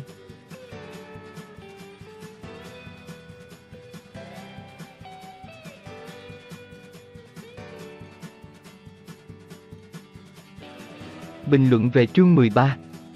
Trong lực lượng không quân, chúng tôi có một quy tắc, hãy kiểm tra số sáu. Một gã đang bay, nhìn về mọi hướng và cảm thấy rất an toàn. Một gã khác bay bên trên phía sau anh ta, ở hướng sáu giờ. Hướng mười hai giờ là thẳng ngay phía trước, và bắn. Hầu hết các máy bay bị bắn rơi theo cách như vậy. Nghĩ rằng bạn đang an toàn là điều rất nguy hiểm. Ở đâu đó có một điểm yếu mà bạn phải tìm ra. Bạn phải luôn luôn kiểm tra sáu giờ. Tướng không quân Hoa Kỳ Donald Kutina, kinh doanh điện tử, như Graham đã làm. Hãy so sánh và đối chiếu bốn chứng khoán bằng cách sử dụng các con số báo cáo của chúng tôi tại thời điểm ngày ba mươi mốt tháng mười hai năm một nghìn chín trăm chín mươi chín. Thời điểm cho phép chúng ta xem thấy một số thái cực triệt để nhất về định giá chứng khoán đã từng được ghi nhận trên thị trường chứng khoán. Emerson Electric Corp, mã chứng khoán E M R, được thành lập năm một nghìn tám trăm chín mươi và là thành viên còn sót lại duy nhất trong bộ tứ ban đầu của Graham. Nó sản xuất một tập hợp khá rộng rãi các loại sản phẩm, bao gồm cả thiết bị công suất, thiết bị điều hòa nhiệt độ và các động cơ điện. e em xê Corp, mã chứng khoán e em xê, có từ năm một nghìn chín trăm bảy mươi chín và cho phép các công ty tự động hóa việc lưu trữ thông tin điện tử trên các mạng máy tính. Espador International of Washington, Incorporated. Mã chứng khoán E S P R, được thành lập tại Seattle năm một nghìn chín trăm bảy mươi chín, giúp các nhà vận tải đường biển tổ chức và theo dõi quá trình di chuyển của hàng hóa vòng quanh thế giới. Esodoc Communication, Incorporated. Mã chứng khoán E S R, làm chủ và quản lý các trang web cho các khách hàng công ty, cùng các dịch vụ Internet khác. Nó bán cổ phiếu gia công chúng lần đầu tiên vào tháng ba năm một nghìn chín trăm chín mươi tám. Bảng ở hình mười ba, một tóm tắt giá, kết quả hoạt động và định giá các công ty này vào thời điểm cuối năm một nghìn chín trăm chín mươi chín. Điện, chứ không phải điện giật. Chứng khoán đắt tiền nhất trong số bốn chứng khoán của Graham là Emerson Electric, kết cục lại là chứng khoán rẻ tiền nhất trong nhóm được cập nhật của chúng tôi. Với nền tảng của nó là nằm trong các ngành công nghiệp của nền kinh tế kiểu cũ, Emerson trông thật nhạt nhẽo vào cuối những năm một nghìn chín trăm chín mươi, trong thời đại Internet. Còn ai quan tâm đến cái máy hút bụi khô ướt, làm việc nặng của Emerson nữa? Các cổ phiếu của công ty trở thành một thứ phim hoạt hình bị gián đoạn. Trong năm một nghìn chín trăm chín mươi tám và năm một nghìn chín trăm chín mươi chín, chứng khoán của Emerson đã tụt hậu sau chỉ số S and P năm trăm tới bốn mươi chín phẩy bảy điểm phần trăm lũy kế, một kết quả hoạt động thấp một cách thảm hại. Song đó mới chỉ là Emerson chứng khoán. Thế còn Emerson công ty thì sao? Trong năm một nghìn chín trăm chín mươi chín, Emerson đã bán lượng hàng hóa và dịch vụ trị giá mười bốn phẩy bốn tỷ đô la, tăng gần một tỷ đô la so với năm trước đó. Trên các doanh thu đó, Emerson thu được một phẩy ba tỷ đô la lợi nhuận dòng, hay nhiều hơn năm một nghìn chín trăm chín mươi tám sáu phẩy chín phần trăm. Trong năm năm trước đó, lợi tức trên mỗi cổ phiếu tăng với tốc độ trung bình mạnh mẽ là tám phẩy ba phần trăm. Cổ tức của Emerson đã tăng hơn gấp hai lần lên một phẩy ba tỷ đô la trên một cổ phiếu, giá trị sổ sách tăng từ sáu phẩy sáu chín đô la lên mười bốn phẩy hai mươi bảy đô la trên một cổ phiếu. Theo Value Liner, suốt trong những năm một nghìn chín trăm chín mươi, tỷ lệ lãi dòng trên doanh thu, Net Profit Margin, và tỷ suất lợi nhuận trên vốn, Return on Capital, là hai thước đo chủ yếu về tính hiệu quả của nó trên phương diện một doanh nghiệp, luôn ở mức rất cao, tương ứng là khoảng chín phần trăm và mười tám phần trăm. Điều còn hơn thế nữa là Emerson đã tăng lợi tức của mình trong bốn mươi hai năm liên tục và nâng mức cổ tức của mình trong bốn mươi ba năm liền. Một trong những cuộc chạy dài nhất về tăng trưởng đều đặn trong kinh doanh ở nước Mỹ. Vào cuối năm, chứng khoán của Emerson được định giá ở mức gấp mười bảy phẩy bảy lần lợi nhuận dòng trên một cổ phiếu của công ty. Cũng giống như các thiết bị công suất của nó, Emerson không bao giờ hào nhoáng. Song nó là đáng tin cậy và không thể hiện một dấu hiệu nào là bị quá nóng. Liệu em có tăng trưởng quá nhanh? e em xê Corp là một trong những chứng khoán có kết quả thực hiện tốt nhất trong những năm một nghìn chín trăm chín mươi, nó tăng, hay có lẽ chúng tôi phải nói là bay lên, trên tám mươi mốt nghìn phần trăm. Nếu bạn đầu tư mười nghìn đô la vào chứng khoán của e em xê vào đầu năm một nghìn chín trăm chín mươi, bạn có thể đã có trong tay hơn tám phẩy một triệu đô la vào lúc kết thúc năm một nghìn chín trăm chín mươi chín. Các cổ phiếu của e em xê cho tỷ suất lợi nhuận một trăm năm mươi bảy phẩy một phần trăm chỉ riêng trong năm một nghìn chín trăm chín mươi chín. Nhiều hơn cả lợi nhuận mà chứng khoán của Emerson đã đạt được trong tám năm từ một nghìn chín trăm chín mươi hai đến hết một nghìn chín trăm chín mươi chín cộng lại. e em xê chưa bao giờ chi trả một cổ tức nào. Thay vào đó đã giữ lại tất cả lợi tức của nó để cung cấp kinh phí cho sự tăng trưởng liên tục của công ty. Với mức giá ngày ba mươi mốt tháng mười hai là năm mươi tư phẩy sáu hai lăm đô la, các cổ phiếu của e em xê được giao dịch ở mức gấp một trăm lẻ ba lần lợi tức mà công ty sẽ phải báo cáo cho cả năm, gần gấp sáu lần mức định giá chứng khoán của Emerson. Còn công việc kinh doanh của e em xê thì sao? Doanh thu tăng hai mươi tư phần trăm trong năm một nghìn chín trăm chín mươi chín lên sáu phẩy bảy tỷ đô la. Lợi tức trên một cổ phiếu nhảy lên đến chín mươi hai xu từ sáu mươi mốt xu trong năm trước. Mức tăng là năm mươi mốt phần trăm. Trong vòng năm năm kết thúc vào năm một nghìn chín trăm chín mươi chín, lợi tức của e em xê đã tăng với tốc độ tăng hàng năm là hai mươi tám phẩy tám phần trăm. Và, với sự kỳ vọng của tất cả mọi người về cơn sóng chiều thương mại Internet sẽ vẫn tiếp tục, tương lai có vẻ còn sáng lạng hơn. Trong suốt cả năm một nghìn chín trăm chín mươi chín, Tổng Giám đốc của e em xê liên tục dự báo là doanh thu sẽ đạt mười tỷ đô la vào năm hai nghìn không trăm lẻ một, tăng từ năm phẩy bốn tỷ đô la trong năm một nghìn chín trăm chín mươi tám. Điều đó sẽ đòi hỏi mức tăng trưởng trung bình hàng năm hai mươi ba phần trăm, một tốc độ phát triển quái kiệt đối với một công ty lớn đến như vậy. Song các nhà phân tích của Phố Oan và hầu hết các nhà đầu tư đã tin chắc là e em xê có thể làm được điều đó. Xét cho cùng, trong vòng năm năm trước đó, e em xê đã tăng gấp đôi doanh thu của nó và tăng hơn gấp ba lần lợi nhuận dòng của nó. Song từ năm một nghìn chín trăm chín mươi lăm đến năm một nghìn chín trăm chín mươi chín, theo Valuum, tỷ lệ lãi dòng trên doanh thu của e em xê đã trượt từ mười chín phẩy không phần trăm xuống mười bảy phẩy bốn phần trăm. Trong khi đó tỷ suất lợi nhuận trên vốn tụt từ hai mươi sáu phẩy tám phần trăm xuống hai mươi mốt phần trăm. Mặc dù vẫn còn khả năng lợi nhuận cao, e em xê đã bắt đầu trượt dốc.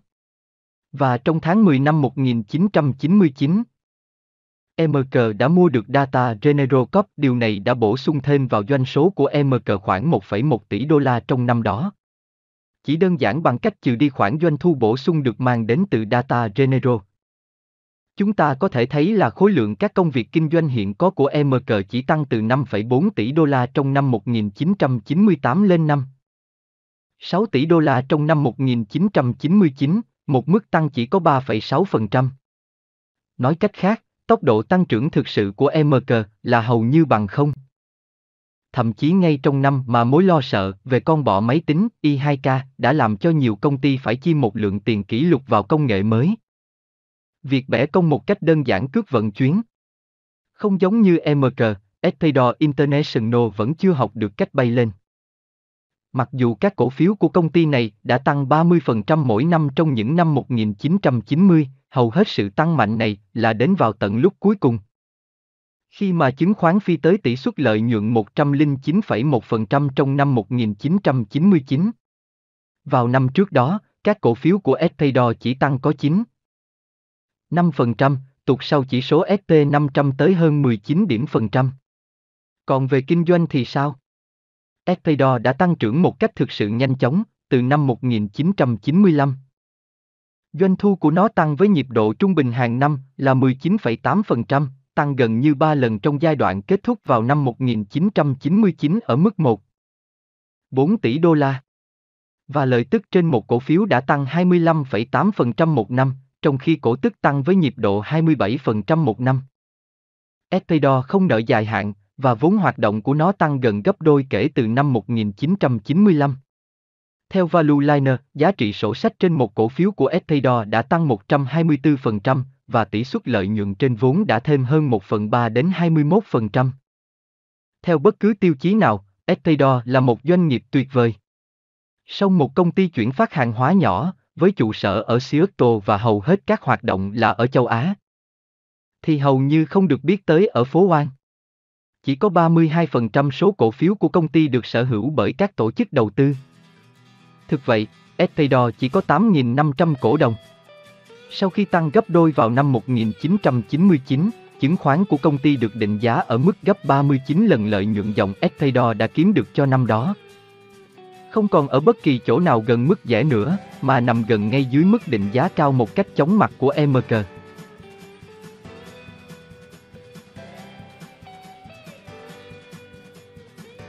Miền đất hứa. Đến cuối năm một nghìn chín trăm chín mươi chín, Esodoc Communication dường như đã dẫn các cổ đông thẳng tới miền đất của sữa và mật ong. Chứng khoán nhảy vọt một nghìn không trăm lẻ năm phẩy tám phần trăm trong năm một nghìn chín trăm chín mươi chín, đủ để chuyển mười nghìn đô la đầu tư vào ngày một tháng một thành hơn một trăm mười nghìn đô la vào ngày ba mươi mốt tháng mười hai. Các nhà phân tích chứng khoán Internet hàng đầu của phố Wall, kể cả người ảnh hưởng to lớn là Henry Blockhead của Merrill Lynch, đã dự báo là chứng khoán sẽ tăng thêm nữa hai mươi lăm phần trăm đến một trăm hai mươi lăm phần trăm trong năm tới. Và tốt hơn tất cả, trong con mắt của các nhà kinh doanh trực tuyến đang ngốn nấu trên những thành tựu của Esodoc, là thực tế chứng khoán đã chia tách hai cho một ba lần trong năm một nghìn chín trăm chín mươi chín. Trong một lần chia tách chứng khoán hai cho một, một công ty tăng gấp đôi số cổ phiếu của nó và giảm giá của chúng xuống một nửa.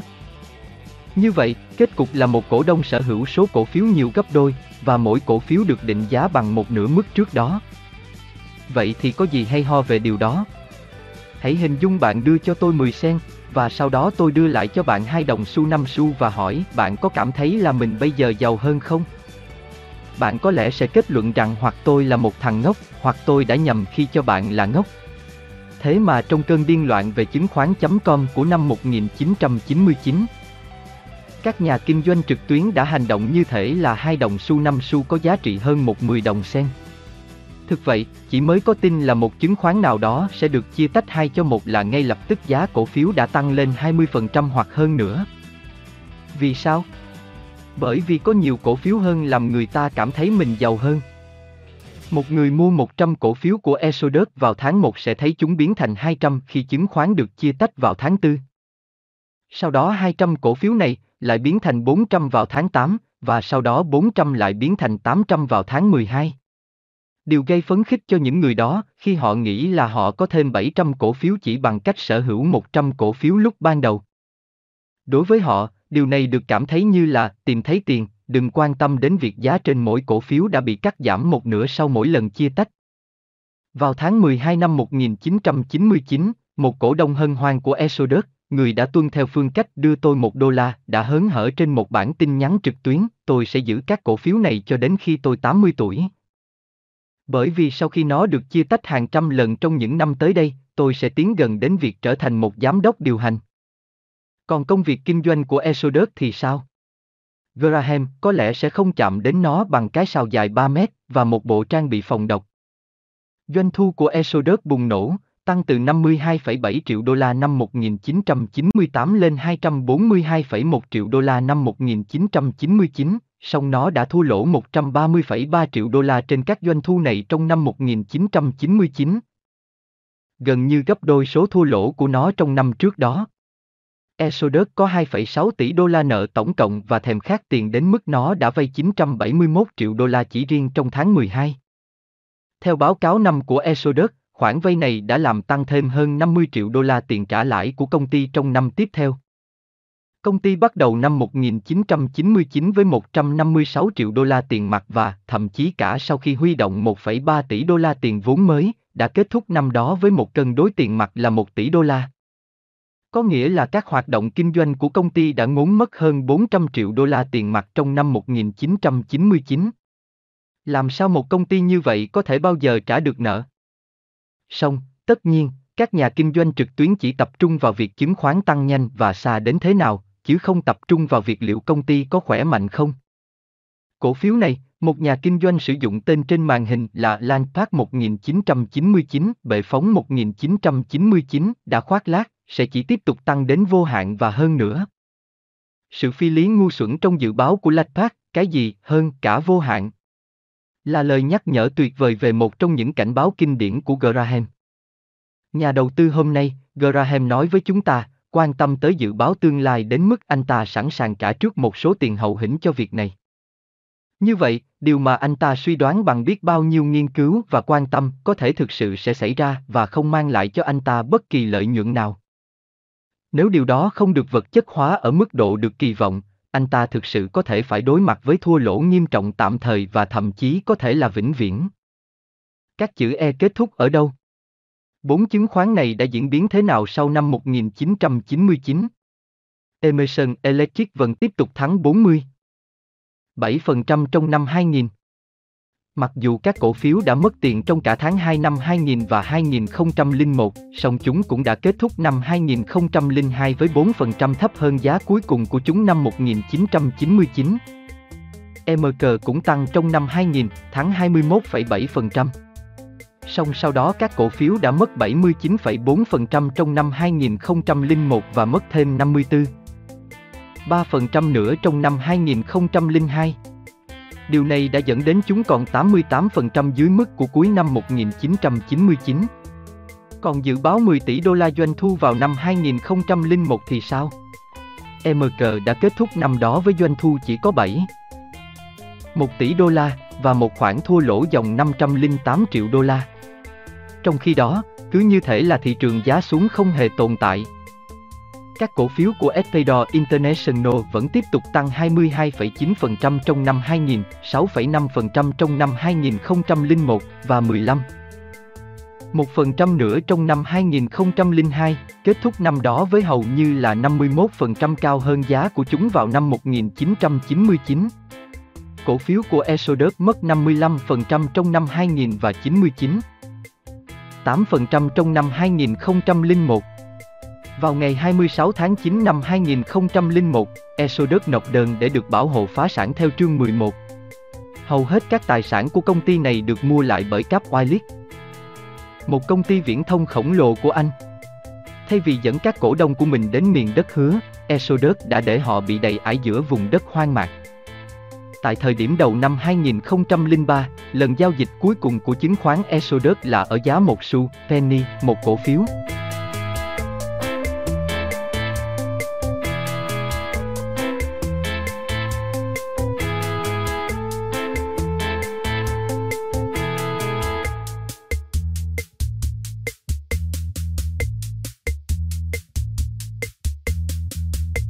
Các bạn đang nghe quyển sách Nhà đầu tư thông minh trên kênh Kỹ năng kế toán.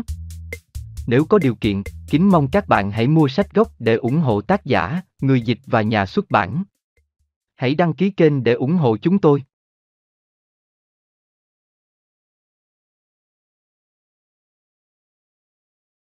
Chương mười bốn. Lựa chọn chứng khoán với nhà đầu tư phòng thủ. Đây là lúc quay trở lại một số ứng dụng rộng hơn của kỹ thuật phân tích chứng khoán. Do chúng tôi đã mô tả một cách tổng quát các phương châm đầu tư đối với hai loại nhà đầu tư của chúng ta. Điều sẽ là hợp lý đối với chúng tôi bây giờ là trình bày phân tích chứng khoán bắt đầu có hiệu lực như thế nào trong việc thực hiện các phương châm đầu tư đó. Nhà đầu tư phòng thủ nào tuân theo các gợi ý của chúng tôi sẽ chỉ mua các trái phiếu cấp cao cộng với một danh sách đa dạng các cổ phiếu thường hàng đầu. anh ta sẽ phải tin chắc rằng giá mà tại đó anh ta đã mua các chứng khoán đó không phải là cao một cách quá mức nhưng được phân định theo các tiêu chí có thể áp dụng. Để thiết lập danh sách đa dạng này, anh ta có sự lựa chọn giữa hai cách tiếp cận, đó là danh mục đầu tư đa dạng G R I A và danh mục đầu tư được kiểm định theo định lượng. Với dạng thứ nhất, anh ta mua một tập hợp tiêu biểu thực sự các phát hành chứng khoán hàng đầu, bao gồm cả các công ty tăng trưởng nhanh được ưa chuộng có cổ phiếu được bán ở mức hệ số nhân đặc biệt cao, và các doanh nghiệp ít được ưa chuộng hơn và ít đắt tiền hơn. Điều này có thể được thực hiện, có lẽ bằng cách đơn giản nhất là mua cùng một số lượng toàn bộ ba mươi cổ phiếu trong chỉ số trung bình công nghiệp Dow Jones, G R I A. Mỗi loại mười cổ phiếu, ở mức giá trung bình là chín trăm đô la, sẽ tốn tổng cộng khoảng mười sáu nghìn đô la. Trên cơ sở số liệu sổ sách quá khứ, anh ta có thể kỳ vọng một cách án trừng các kết quả tương tự trong tương lai bằng cách mua các cổ phiếu của vài quỹ đầu tư tiêu biểu. Lựa chọn thứ hai của anh ta sẽ là áp dụng một bộ tiêu chuẩn đối với mỗi lần mua, để đảm bảo chắc chắn là anh ta đã có được một, một mức tối thiểu về chất lượng trong kết quả hoạt động quá khứ và vị thế tài chính hiện tại của công ty, và cả hai, một mức tối thiểu về số lượng xét về lợi tức và tài sản có trên một đô la giá mua. Vào cuối chương trước, chúng ta đã liệt kê bảy tiêu chí chất lượng và số lượng được đề xuất để lựa chọn các cổ phiếu thường cụ thể. Hãy cho phép chúng tôi mô tả các tiêu chí đó theo thứ tự. Quy mô doanh nghiệp phù hợp tất cả các con số tối thiểu của chúng tôi chắc phải là tùy chọn, đặc biệt là trong vấn đề quy mô được đòi hỏi. Ý tưởng của chúng tôi là để loại trừ các công ty nhỏ có thể khó tránh được các thăng trầm trên mức trung bình. Đặc biệt là trong lĩnh vực công nghiệp, cũng có các cơ hội tốt trong các doanh nghiệp như vậy, song chúng tôi không xem chúng là phù hợp với nhu cầu của nhà đầu tư phòng thủ. Hãy cho phép chúng tôi sử dụng các số lượng làm tròn, không ít hơn một trăm triệu đô la doanh số năm đối với một công ty công nghiệp và không ít hơn năm mươi triệu đô la tổng tài sản có đối với một công ty cung cấp tiện ích công cộng. hai. Tình hình tài chính đủ mạnh. Đối với các công ty công nghiệp, tài sản có hiện tại phải ít nhất gấp đôi tài sản nợ hiện tại. Cái gọi là tỷ lệ hai trên một. Ngoài ra, nợ dài hạn phải không được vượt tài sản có dòng hiện tại, hay là vốn lưu động. Đối với các công ty cung cấp tiện ích công cộng, nợ không được vượt quá hai lần vốn cổ phần chứng khoán, theo giá trị sổ sách. ba. Sự ổn định của lợi tức. Một số lợi tức nào đó đối với cổ phiếu thường trong mỗi năm của mười năm gần đây. bốn. Lịch sử trả cổ tức chi trả cổ tức không gián đoạn trong ít nhất hai mươi năm gần đây. năm. Tăng trưởng cổ tức mức tăng ít nhất là một phần ba về lợi tức trên một cổ phiếu trong mười năm gần đây, sử dụng mức trung bình của ba năm vào lúc bắt đầu và kết thúc. sáu. Tỷ lệ giá lợi tức vừa phải giá hiện tại không được vượt quá mười lăm lần lợi tức trung bình của ba năm gần đây. bảy. Tỷ lệ giá trên tài sản có vừa phải giá hiện tại không được lớn hơn một phẩy năm lần giá trị sổ sách được báo cáo gần đây nhất. Tuy nhiên, một hệ số nhân về lợi tức nhỏ hơn mười lăm có thể biện minh cho hệ số nhân của tài sản có cao hơn một cách tương ứng. Như là quy tắc đại khái, chúng tôi đề xuất là tích của hệ số nhân với tỷ lệ giá trên giá trị sổ sách không được vượt quá hai mươi hai. năm. Con số này tương ứng với mười lăm lần lợi tức và một phẩy năm lần giá trị sổ sách.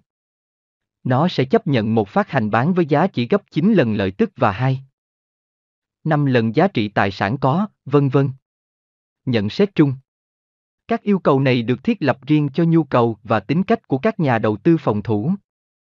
Chúng sẽ loại bỏ một phần lớn các cổ phiếu thường với tư cách là các ứng cử viên vào danh mục đầu tư, và theo hai cách trái ngược nhau. Một mặt, chúng sẽ loại ra các công ty nào, một, quá nhỏ, hai, trong điều kiện tài chính tương đối yếu, ba, có tiền sử thâm hụt trong số liệu mười năm của chúng, và bốn, không có lịch sử lâu dài về chi trả cổ tức liên tục. Trong các phép kiểm tra đó, phép kiểm tra nghiêm ngặt nhất trong các điều kiện tài chính gần đây là phép kiểm tra về sức mạnh tài chính. Một số lượng đáng kể các doanh nghiệp lớn và trước đây đã cố thủ mạnh mẽ đã làm yếu đi tỷ lệ hiện tại của họ hoặc mở rộng quá mức việc vay nợ của họ, hoặc cả hai, trong những năm gần đây. Hai tiêu chí cuối cùng của chúng tôi là loại trừ theo hướng ngược nhau, bằng cách đòi hỏi nhiều lợi tức hơn và nhiều tài sản có hơn trên một đô la giá so với các phát hành ưa chuộng có thể cung cấp được. Đây tuyệt nhiên không phải là quan điểm tiêu chuẩn của các nhà phân tích tài chính. Thực sự thì phần lớn họ sẽ đòi hỏi là thậm chí các nhà đầu tư thận trọng cũng phải sẵn sàng trả giá hậu hĩnh cho các chứng khoán của các công ty được lựa chọn. Chúng tôi đã diễn giải quan điểm tương phản của mình ở trên, nó dựa chủ yếu vào sự thiếu vắng một nhân tố an toàn phù hợp khi một phần quá lớn của giá lại phải phụ thuộc vào lợi tức tăng đều đặn trong tương lai. Bạn đọc sẽ phải quyết định vấn đề quan trọng này cho chính mình sau khi cân nhắc các lập luận của cả hai phía. Mặc dù vậy, chúng tôi chọn việc đưa vào một yêu cầu vừa phải về tăng trưởng trong thập kỷ gần đây nhất. Không có nó thì một công ty tiêu biểu sẽ thể hiện sự thoái hóa. Ít nhất là xét trên một đô la vốn đầu tư.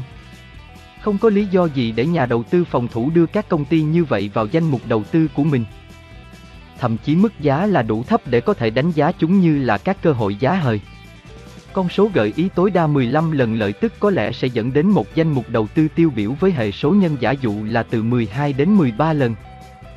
Hãy lưu ý là vào tháng hai năm một nghìn chín trăm bảy mươi hai, American Tel and Tel đã bán ở mức mười một lần lợi tức ba năm, và hiện tại của nó, còn Standard Oil of California đã bán ở mức dưới mười lần lợi tức gần đây nhất của nó. Khuyến nghị cơ bản của chúng tôi là danh mục đầu tư chứng khoán, khi được mua, phải có tỷ số lợi tức giá tổng cộng là nghịch đảo của tỷ số P E, ít nhất là bằng với lãi suất trái phiếu cấp cao hiện tại. Điều đó có nghĩa là tỷ lệ P E không cao hơn mười ba phẩy ba phần trăm so với lãi suất trái phiếu A A là bảy phẩy năm phần trăm. Áp dụng tiêu chí của chúng tôi vào Geria vào cuối năm một nghìn chín trăm bảy mươi. Tất cả các tiêu chí đề xuất của chúng tôi đã được các phát hành chứng khoán của Geria vào cuối năm một nghìn chín trăm bảy mươi đáp ứng. Song có hai trong số các phát hành đó chỉ vừa đủ. Ở đây là một khảo sát dựa trên giá đóng cửa của năm một nghìn chín trăm bảy mươi và các con số liên quan đến nó, các số liệu cơ bản đối với mỗi công ty được nêu trong các bản mười bốn, một và mười bốn, hai. Bản mười bốn, một, số liệu cơ bản về ba mươi chứng khoán trong chỉ số trung bình công nghiệp Dow Jones vào ngày ba mươi tháng chín năm một nghìn chín trăm bảy mươi mốt. A đã điều chỉnh đối với các cổ tức chứng khoán và chia tách chứng khoán. Bản mười bốn, hai, các tỷ số quan trọng của các chứng khoán Geria tại thời điểm ngày ba mươi tháng chín năm một nghìn chín trăm bảy mươi mốt. Bản mười bốn, hai, các tỷ số quan trọng của các chứng khoán Geria tại thời điểm ngày ba mươi tháng chín năm một nghìn chín trăm bảy mươi mốt. Tiếp theo.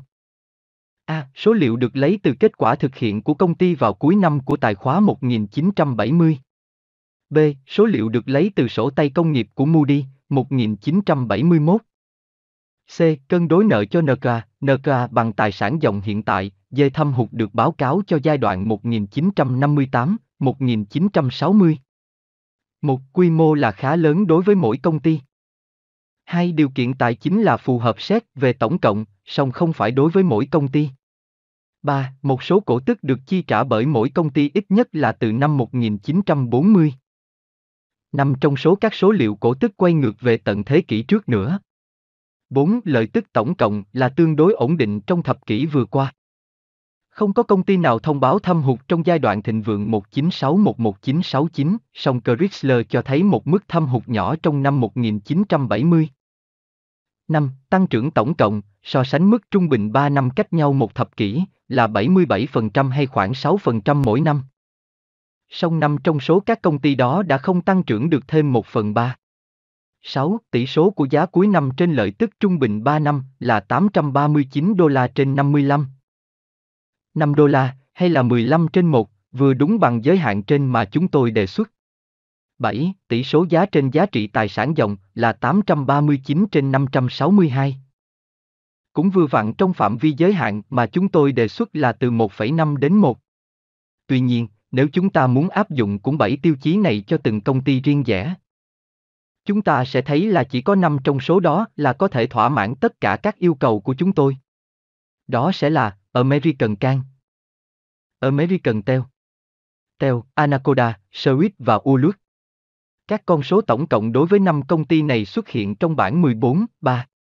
Rõ ràng là các công ty đó thể hiện các con số thống kê tốt hơn so với Geria nói chung, trừ mặt tốc độ tăng trưởng trong quá khứ.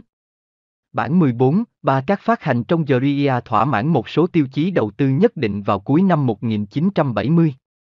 Xem định nghĩa trên trang ba trăm bảy mươi bảy sẽ thấy Swift đã thể hiện kết quả tốt trong năm tồi tệ một nghìn chín trăm bảy mươi, chúng tôi bỏ qua sự thiếu hụt của giai đoạn một nghìn chín trăm sáu mươi tám đến một nghìn chín trăm bảy mươi ở đây.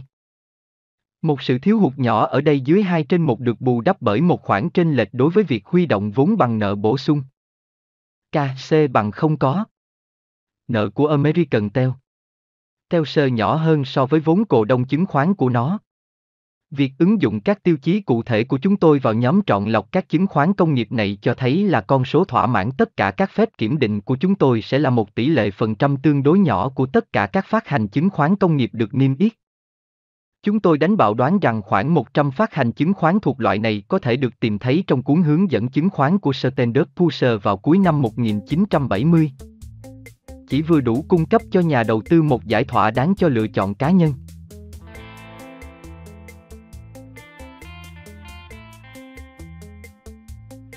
Sự hòa tan, các công ty cung cấp tiện ích công cộng. Nếu bây giờ chúng ta quay sang lĩnh vực chứng khoán tiện ích công cộng, chúng ta sẽ thấy một tình huống thuận lợi và hấp dẫn hơn đối với nhà đầu tư. Ở đây đại đa số phát hành chứng khoán dường như bị cắt bỏ bởi lịch sử kết quả hoạt động và tỷ số giá của chúng, theo nhu cầu của nhà đầu tư phòng thủ như chúng ta phân định. Chúng tôi loại bỏ một tiêu chí khỏi các phép kiểm định của mình về các chứng khoán tiện ích công cộng, cụ thể là tỷ số tài sản có hiện tại trên tài sản nợ hiện tại. Nhân tố vốn lưu động tự lo liệu cho nó trong ngành công nghiệp này như một phần của việc liên tục cung cấp vốn cho tăng trưởng bằng việc bán các trái phiếu và cổ phiếu. Chúng tôi có đòi hỏi một tỷ lệ thích hợp vốn cổ phiếu trên nợ. Trong bản mười bốn chấm bốn, chúng tôi trình bày một bản sơ lược tóm tắt của mười lăm chứng khoán nằm trong chỉ số trung bình tiện ích công cộng Dow Jones. Để so sánh, bản mười bốn chấm năm đưa ra một bức tranh tương tự về lựa chọn ngẫu nhiên của mười lăm chứng khoán tiện ích công cộng khác được lấy ra từ danh sách niêm yết của Sở Giao dịch Chứng khoán New York. Bản mười bốn chấm bốn, số liệu về mười lăm chứng khoán trong chỉ số trung bình Dow Jones ngành tiện ích công cộng vào A. À, ước tính cho năm một nghìn chín trăm bảy mươi mốt. Bản mười bốn chấm năm, số liệu về danh mục thứ hai các chứng khoán tiện ích công cộng vào ngày ba mươi tháng chín năm một nghìn chín trăm bảy mươi mốt. Khi năm một nghìn chín trăm bảy mươi hai bắt đầu, thì nhà đầu tư phòng thủ đã có thể có được một lựa chọn khá là rộng rãi các cổ phiếu thường ngành tiện ích công cộng. Mỗi một chứng khoán trong số đó có lẽ là thỏa mãn các yêu cầu của chúng tôi về cả kết quả hoạt động lẫn giá. Các công ty này chào mời anh ta tất cả mọi thứ mà anh ta có quyền đòi hỏi từ các đầu tư cổ phiếu thường được lựa chọn một cách đơn giản. So với các công ty công nghiệp có tiếng tăm được thể hiện bởi Geria, họ chào mời bản số liệu tăng trưởng quá khứ tốt không kém, cộng với các dao động nhỏ hơn của các số liệu năm, đều ở mức giá thấp hơn so với lợi tức và tài sản có. Mức sinh lợi cổ tức cao hơn một cách đáng kể. Vị thế của các công ty tiện ích là công ty độc quyền được nhà nước quy định chắc hẳn sẽ là một lợi thế hơn là bất lợi đối với nhà đầu tư thận trọng. Theo luật, các công ty tiện ích được quyền định ra mức giá đủ bù đắp để thu hút nguồn vốn họ cắn để tiếp tục mở rộng. Mà điều này hàm ý những bù đắp tương xứng đối với các chi phí tăng cao. Mặc dù quy trình điều tiết thường là rất công kềnh và có lẽ là chậm chạp, nó không ngăn cản các công ty tiện ích công cộng kiếm được một tỷ suất lợi nhuận kha khá trên vốn đầu tư tăng lên của họ trong nhiều thập kỷ. Đối với nhà đầu tư phòng thủ, sự hấp dẫn chủ yếu của các chứng khoán tiện ích công cộng vào thời điểm này có lẽ sẽ là chúng có thể mua được ở cái giá vừa phải so với giá trị sổ sách.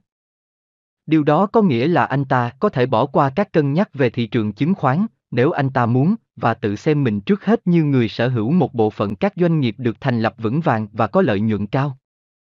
Các báo giá thị trường luôn có ở đó để anh ta có thể tận dụng ưu thế của những thời điểm thuận lợi, hoặc để mua vào ở mức giá thấp hấp dẫn một cách khác thường, hoặc để bán ra khi giá của chúng có vẻ như chắc chắn là rất cao. Bản mười bốn chấm sáu, diễn biến về giá và tỷ số giá lợi tức của các chỉ số trung bình khác nhau trong Standard and Poor's một nghìn chín trăm bốn mươi tám đến một nghìn chín trăm bảy mươi. À, giá tại thời điểm cuối cùng của năm. Lịch sử thị trường của các chỉ số tiện ích công cộng được cô đọng trong bảng mười bốn chấm sáu. Cùng với chỉ số của các nhóm khác, cho thấy là đã có những cơ hội to lớn về lợi nhuận của các đầu tư đó trong quá khứ. Mặc dù mức tăng trưởng không được cao như là trong chỉ số công nghiệp, một số chứng khoán tiện ích công cộng riêng rẽ đã cho thấy mức độ ổn định giá cao hơn trong hầu hết các thời kỳ so với các nhóm khác. Điều gây sửng sốt khi nhìn trong bảng này là tỷ số giá lợi tức tương đối của các công ty công nghiệp và các công ty tiện ích đã thay đổi cho nhau trong vòng hai thập kỷ qua. Sự đảo ngược này sẽ có nhiều ý nghĩa đối với nhà đầu tư tích cực hơn là nhà đầu tư thụ động. Song nó cho thấy là ngay cả các danh mục đầu tư phòng thủ thỉnh thoảng cũng phải được thay đổi. đặc biệt nếu như các chứng khoán đã được mua vào có sự tăng giá quá mức một cách rõ rệt và có thể được thay thế bằng các phát hành chứng khoán được định giá một cách hợp lý hơn nhiều. Than ôi! Sẽ có những khoản thuế lãi vốn cần phải đóng, đối với một nhà đầu tư tiêu biểu thì đó dường như cũng giống như là một thứ của nợ đèo bồng. Người đồng minh cũ của chúng ta là kinh nghiệm mách bảo ta rằng ở đây thì tốt nhất là nên bán đi và trả thuế, hơn là không bán rồi ân hận. Đầu tư vào chứng khoán của các doanh nghiệp tài chính có một tập hợp rất đa dạng các doanh nghiệp có thể được xếp dưới tiêu đề các công ty tài chính. Các doanh nghiệp đó có thể bao gồm ngân hàng, công ty bảo hiểm, hội tiết kiệm và cho vay, công ty tín dụng và cho vay khoản nhỏ. Công ty bán các khoản cho vay thế chấp, mortgage company, và các công ty đầu tư, nghĩa là các quỹ đầu tư tương hỗ. Điều đặc trưng của tất cả các doanh nghiệp này là chúng có một phần tương đối nhỏ tài sản của mình ở dưới dạng vật chất, như tài sản cố định hoặc hàng hóa lưu kho, song mặt khác hầu hết các hạng mục đều có các phiếu nợ ngắn hạn, short term obligation, vượt nhiều so với lượng vốn cổ phiếu. Như vậy, vấn đề lành mạnh tài chính lại càng quan trọng hơn ở đây so với trong trường hợp của một doanh nghiệp sản xuất hoặc thương mại. Điều này, đến lượt mình, đã dẫn đến sự ra đời của các dạng điều tiết và giám sát khác nhau, với thiết kế và kết quả tổng thể để đảm bảo chống lại các thông lệ thực hành tài chính không lành mạnh. Nói một cách rộng hơn, cổ phiếu của các công ty tài chính đã tạo ra các kết quả đầu tư tương tự như kết quả của các dạng cổ phiếu thường khác. Bản mười bốn chấm bảy nêu các thay đổi về giá giữa năm một nghìn chín trăm bốn mươi tám và một nghìn chín trăm bảy mươi trong sáu nhóm được thể hiện trong các chỉ số giá chứng khoán của Standard and Poor's. Bản mười bốn chấm bảy, các biến động tương đối về giá chứng khoán của các loại công ty tài chính khác nhau trong khoảng thời gian từ một nghìn chín trăm bốn mươi tám đến một nghìn chín trăm bảy mươi. A. À, số liệu cuối năm từ các chỉ số giá chứng khoán của Standard and Poor's. Trung bình của một chín bốn một một chín bốn ba bằng mười. Trung bình cho các năm một nghìn chín trăm bốn mươi mốt đến một nghìn chín trăm bốn mươi ba được lấy là mười. Làm mức cơ sở. Con số cuối năm một nghìn chín trăm bảy mươi nằm trong giải từ bốn mươi tư phẩy ba đối với chín ngân hàng New York đến hai trăm mười tám đối với mười một chứng khoán bảo hiểm nhân thọ. Trong các khoảng thời gian ngắn hơn, có sự dao động đáng kể trong các chuyển động giá tương ứng. Chẳng hạn, các chứng khoán của ngân hàng thành phố New York diễn biến tương đối tốt giữa năm một nghìn chín trăm năm mươi tám và một nghìn chín trăm sáu mươi tám. Ngược lại, nhóm bảo hiểm nhân thọ ngoạn mục lại để mất vị trí trong khoảng thời gian giữa năm một nghìn chín trăm sáu mươi ba và một nghìn chín trăm sáu mươi tám. Các chuyển động trái ngược này được thấy trong nhiều. Có lẽ là hầu hết, các nhóm ngành khác nhau nằm trong chỉ số của Standard and Poor's. Chúng tôi không có nhận xét hữu ích nào để đưa ra trong lĩnh vực đầu tư rộng lớn này, mà chỉ có thể khuyên rằng các tiêu chí số học như nhau về giá có liên quan đến lợi tức và giá trị sổ sách phải được áp dụng vào việc lựa chọn công ty trong các nhóm đó như chúng tôi đã đề xuất đối với các đầu tư vào công nghiệp và tiện ích công cộng. Các phát hành chứng khoán đường sắt câu chuyện đường sắt là câu chuyện khác xa với tiện ích công cộng. Các hãng vận chuyển chịu thiệt hại nặng nề do sự kết hợp của cạnh tranh gay gắt với sự điều tiết nghiêm ngặt, vấn đề chi phí lao động của các công ty đường sắt tất nhiên cũng là một khó khăn. Song vấn đề này không chỉ giới hạn trong ngành đường sắt. Ô tô, xe buýt và hàng không đã lấy mất hầu hết việc kinh doanh vận chuyển hành khách của ngành đường sắt và để lại phần kém lợi nhuận. Các xe tải đã lấy đi một lượng lớn hàng vận chuyển của đường sắt.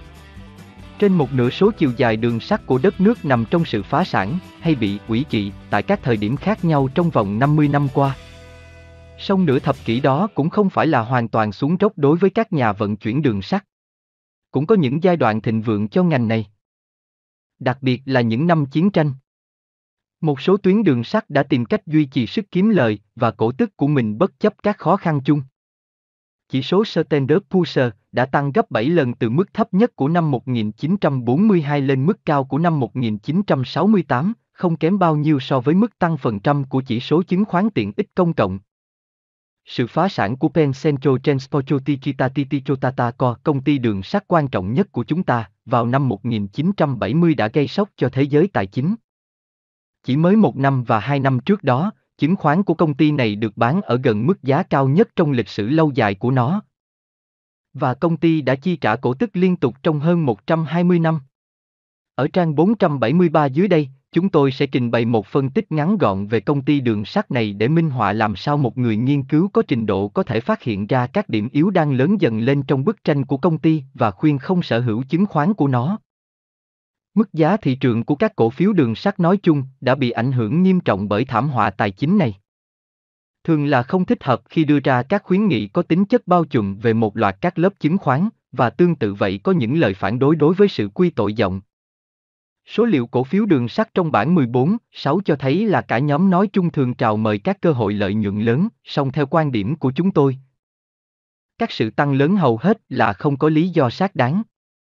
Hãy cho phép chúng tôi giới hạn đề xuất của chúng tôi như sau, không có lý do thuyết phục nào để nhà đầu tư sở hữu các cổ phiếu đường sắt.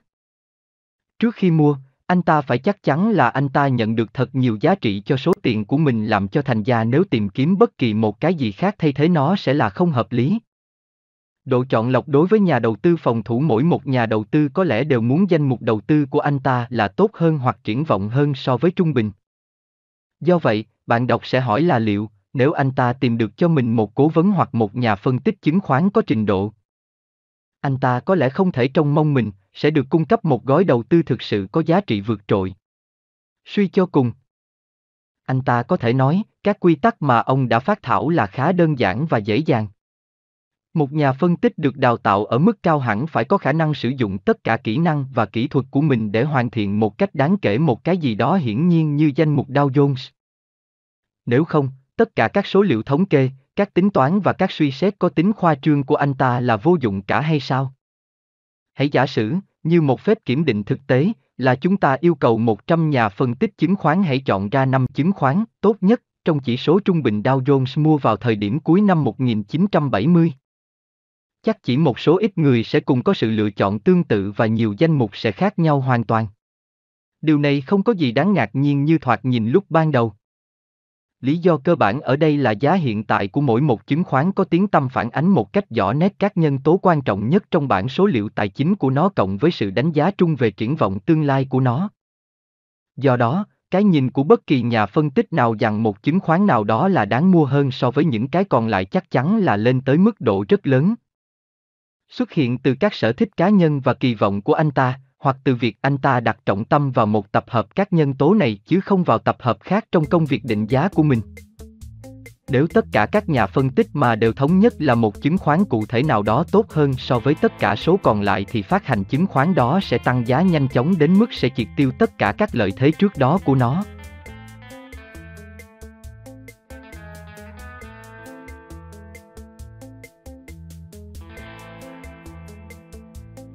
Tuyên bố của chúng tôi rằng giá hiện tại phản ánh cả các nhân tố đã được biết lẫn các kỳ vọng tương lai là nhằm nhấn mạnh cơ sở hai mặt cho sự định giá thị trường. Tương ứng với hai loại thành phần giá trị này là hai cách tiếp cận về cơ bản là khác nhau đối với phân tích chứng khoán. Thực ra mà nói, mỗi một nhà phân tích có trình độ sẽ nhìn phía trước, hướng về tương lai hơn là nhìn quay lại quá khứ. Và anh ta cho rằng công việc của mình là hay hay dở phụ thuộc vào cái gì sẽ xảy ra chứ không phụ thuộc vào cái gì đã xảy ra rồi. Mặc dù vậy, chính tương lai có thể được tiếp cận theo hai cách khác nhau, có thể được gọi là cách tiếp cận dự đoán hay phóng chiếu và cách tiếp cận bảo vệ.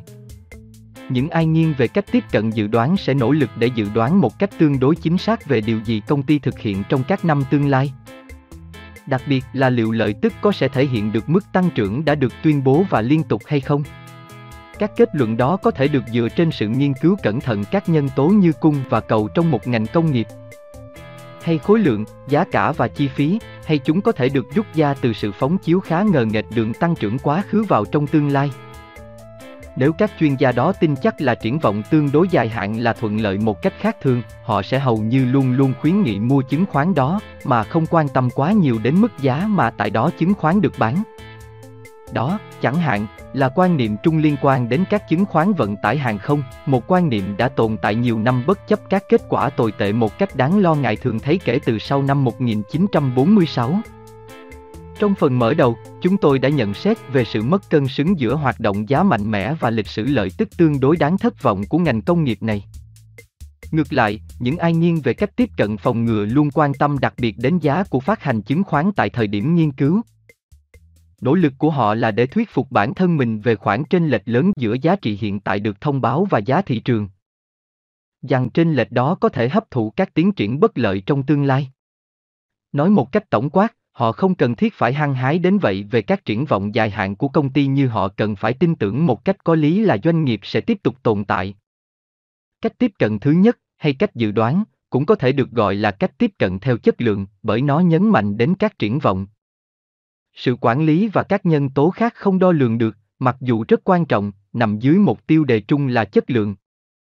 Cách tiếp cận thứ hai, hay cách phòng ngừa, cũng có thể được gọi là cách tiếp cận định lượng hay thống kê bởi nó nhấn mạnh đến các mối quan hệ có thể đo lường được giữa giá bán và lợi tức, tài sản, cổ tức và vân vân. Một cách hoàn toàn ngẫu nhiên, phương pháp định lượng thực ra là sự mở rộng vào lĩnh vực cổ phiếu thường. Của quan điểm cho rằng phân tích chứng khoán được xem là phù hợp trong việc lựa chọn các trái phiếu và cổ phiếu ưu đãi để đầu tư. Theo quan điểm riêng của chúng tôi và trong công việc chuyên môn của mình, chúng tôi luôn luôn gắn bó với cách tiếp cận định lượng. Đó là vì trước hết chúng tôi muốn đảm bảo rằng mình sẽ nhận được một giá trị dư dật với số tiền của mình theo những điều kiện cụ thể và có thể giải thích được. Chúng tôi không muốn chấp nhận các triển vọng và các điều hứa hẹn của tương lai như một sự bù đắp cho việc không có được một giá trị đủ lớn trong tay. Đây tuyệt nhiên không phải là quan điểm chuẩn mực trong các chuyên gia đầu tư, thực ra, phần lớn họ có lẽ sẽ theo quan điểm là các triển vọng, chất lượng quản lý, các tài sản vô hình khác và nhân tố con người có sức nặng hơn nhiều so với các chỉ dẫn được đưa ra bởi bất kỳ một nghiên cứu nào về sổ sách và bản cân đối quá khứ và tất cả các con số lạnh lùng khác. Do vậy, việc lựa chọn các chứng khoán tốt nhất về bản chất là một vấn đề có tính tranh luận cao. Lời khuyên của chúng tôi đối với nhà đầu tư phòng vệ là anh ta hãy để kệ nó. Hãy để anh ta nhấn mạnh sự đa dạng hơn là một lựa chọn cụ thể. Một cách ngẫu nhiên, ý tưởng được chấp nhận một cách phổ biến về sự đa dạng, ít nhất là một phần, là sự phủ nhận các đòi hỏi đầy tham vọng của tính lựa chọn. Nếu ai đó có thể chọn được các chứng khoán tốt nhất một cách không sai lầm, kẻ đó sẽ chỉ có thua lỗ bằng cách đa dạng hóa. Thế nhưng, trong phạm vi giới hạn bốn quy tắc tổng quát nhất về cổ phiếu thường được khuyến nghị đối với nhà đầu tư phòng vệ, ở trang một trăm ba mươi lăm, vẫn có chỗ cho một sự tự do tương đối lớn về sở thích. Trong trường hợp tệ nhất, sự ham mê các sở hữu như vậy cũng không gây hại gì, hơn thế nữa, nó có thể bổ sung thêm một cái gì đó đáng giá vào kết quả. Với tác động ngày càng lớn của sự phát triển công nghệ đến các kết quả dài hạn của công ty, nhà đầu tư không thể loại bỏ chúng ra khỏi các tính toán của mình. Ở đây, cũng như ở bất cứ đâu, anh ta cần phải tìm kiếm một điểm trung dung giữa sự hờ hững và sự nhấn mạnh quá mức.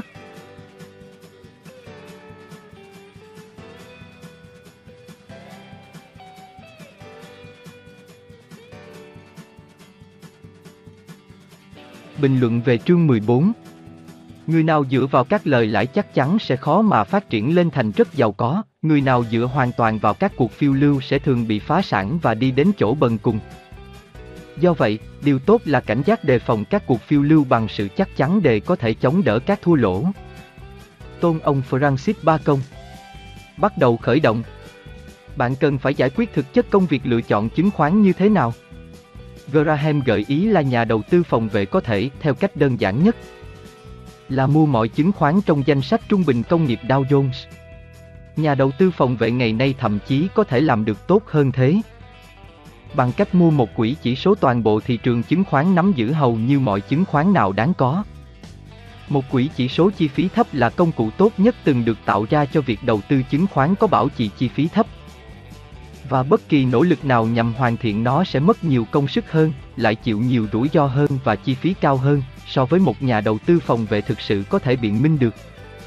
Việc nghiên cứu và lựa chọn các chứng khoán của riêng bạn là không cần thiết, đối với phần lớn mọi người, đó thậm chí còn là điều không nên làm. Tuy nhiên, một số nhà đầu tư phòng vệ rất ưa thích sự đa dạng và sự thách thức về mặt trí tuệ của việc lựa chọn chứng khoán. Nếu bạn đã sống sót qua thị trường giá xuống và vẫn thích chọn chứng khoán thì không có điều gì mà Graham và tôi có thể nói sẽ can ngăn được bạn. Trong trường hợp đó, thay vì đưa một quỹ chỉ số toàn bộ thị trường chứng khoán thành toàn bộ danh mục đầu tư của bạn, hãy biến nó thành nền tảng cho danh mục đầu tư của bạn. Một khi bạn đã có được nền tảng đó rồi, bạn có thể thử nghiệm xung quanh các dìa của nó bằng cách lựa chọn chứng khoán của riêng mình. Hãy giữ chín mươi phần trăm số tiền chứng khoán của bạn trong một quỹ chỉ số và dành mười phần trăm ra để thử nghiệm việc lựa chọn chứng khoán của riêng bạn.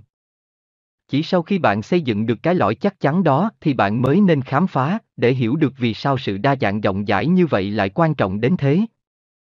Xin hãy xem phần đóng khung dưới đây. Vì sao đa dạng hóa? Trong thời kỳ thị trường lên giá những năm một nghìn chín trăm chín mươi, một trong những lời phê phán phổ biến nhất về sự đa dạng là nó hạ thấp tiềm năng của bạn đối với mức sinh lời cao. Xét cho cùng, nếu bạn có thể nhận dạng được một Microsoft tiếp theo, liệu đó có phải điều hợp lý để bạn cho tất cả trứng của mình vào một giỏ đó không? Thế đấy.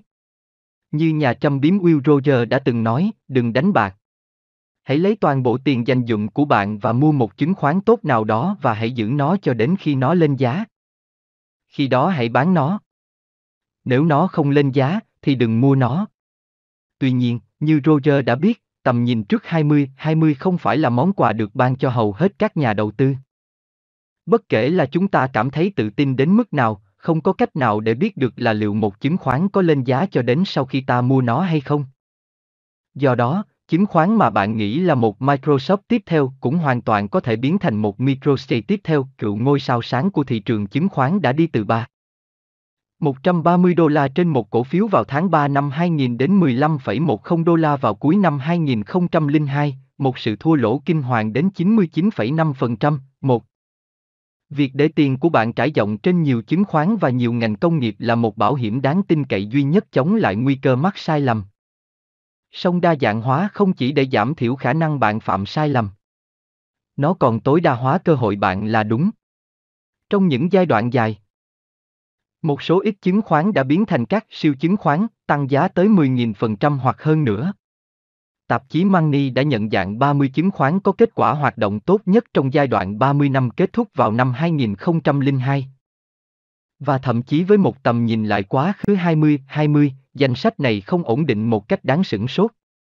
Thay vì rất nhiều chứng khoán công nghệ hay y tế, danh sách này lại bao gồm Southwest Airlines, Worthington Hotel, các cửa hàng giá rẻ đô la General và nhà sản xuất thuốc lá hit Usher In. hai. Nếu bạn nghĩ là bạn có lẽ sẽ muốn đánh cược lớn đối với bất kỳ chứng khoán nào trong số này ngược trở lại thời điểm năm một nghìn chín trăm bảy mươi hai, thì bạn đang chơi khăm chính mình. Hãy nghĩ về nó theo cách này, trong đống cỏ khô khổng lồ của thị trường, chỉ có một số ít cái kim là đã từng tiếp tục tạo ra các lợi nhuận thực sự kết xù. ba. Nếu bạn sở hữu càng nhiều cỏ khô thì xác suất là rốt cuộc bạn sẽ tìm được ít nhất một cái kim trong đó sẽ càng cao. Bằng cách sở hữu toàn bộ đống cỏ khô, một cách lý tưởng là thông qua một quỹ chỉ số nắm bắt được toàn bộ thị trường chứng khoán Mỹ.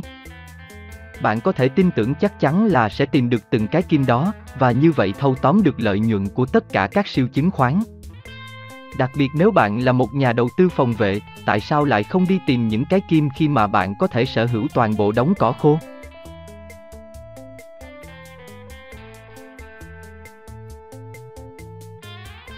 một. Đã được điều chỉnh do chia tách chứng khoán. Với nhiều người, MicroStrategy thực sự trông giống như một Microsoft tiếp theo vào đầu năm hai nghìn.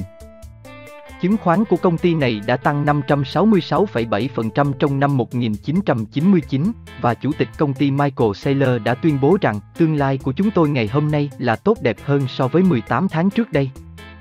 Sau này, Ủy ban Chứng khoán và Giao dịch Mỹ đã buộc tội MicroStrategy về các gian lận kế toán, và Saylor đã đóng một khoản phạt tám phẩy ba triệu đô la để dàn xếp những lời buộc tội. hai. John Binger, ba mươi chứng khoán tốt nhất, Money, mùa thu năm hai nghìn không trăm lẻ hai, trang tám mươi tám, chín mươi lăm.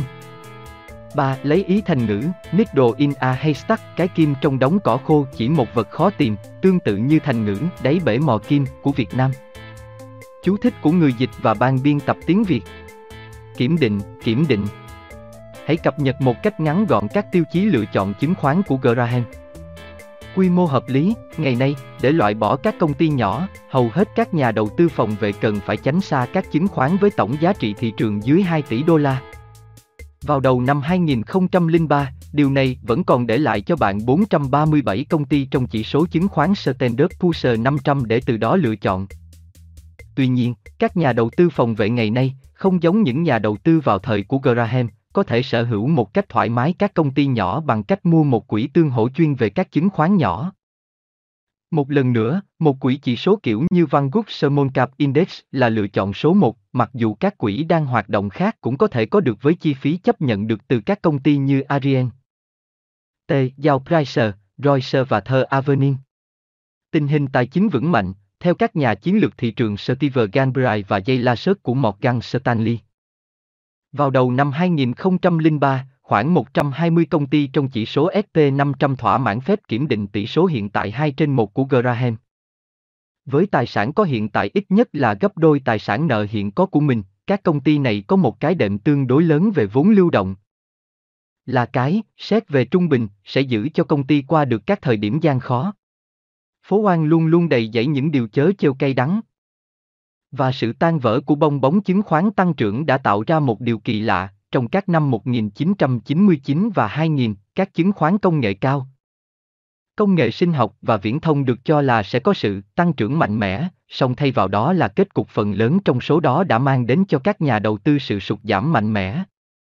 Song đến đầu năm hai nghìn không trăm lẻ ba, bánh xe đã quay hết một vòng, và nhiều chứng khoán trong số các chứng khoán tăng trưởng mạnh đó đã trở thành bảo thủ về mặt tài chính.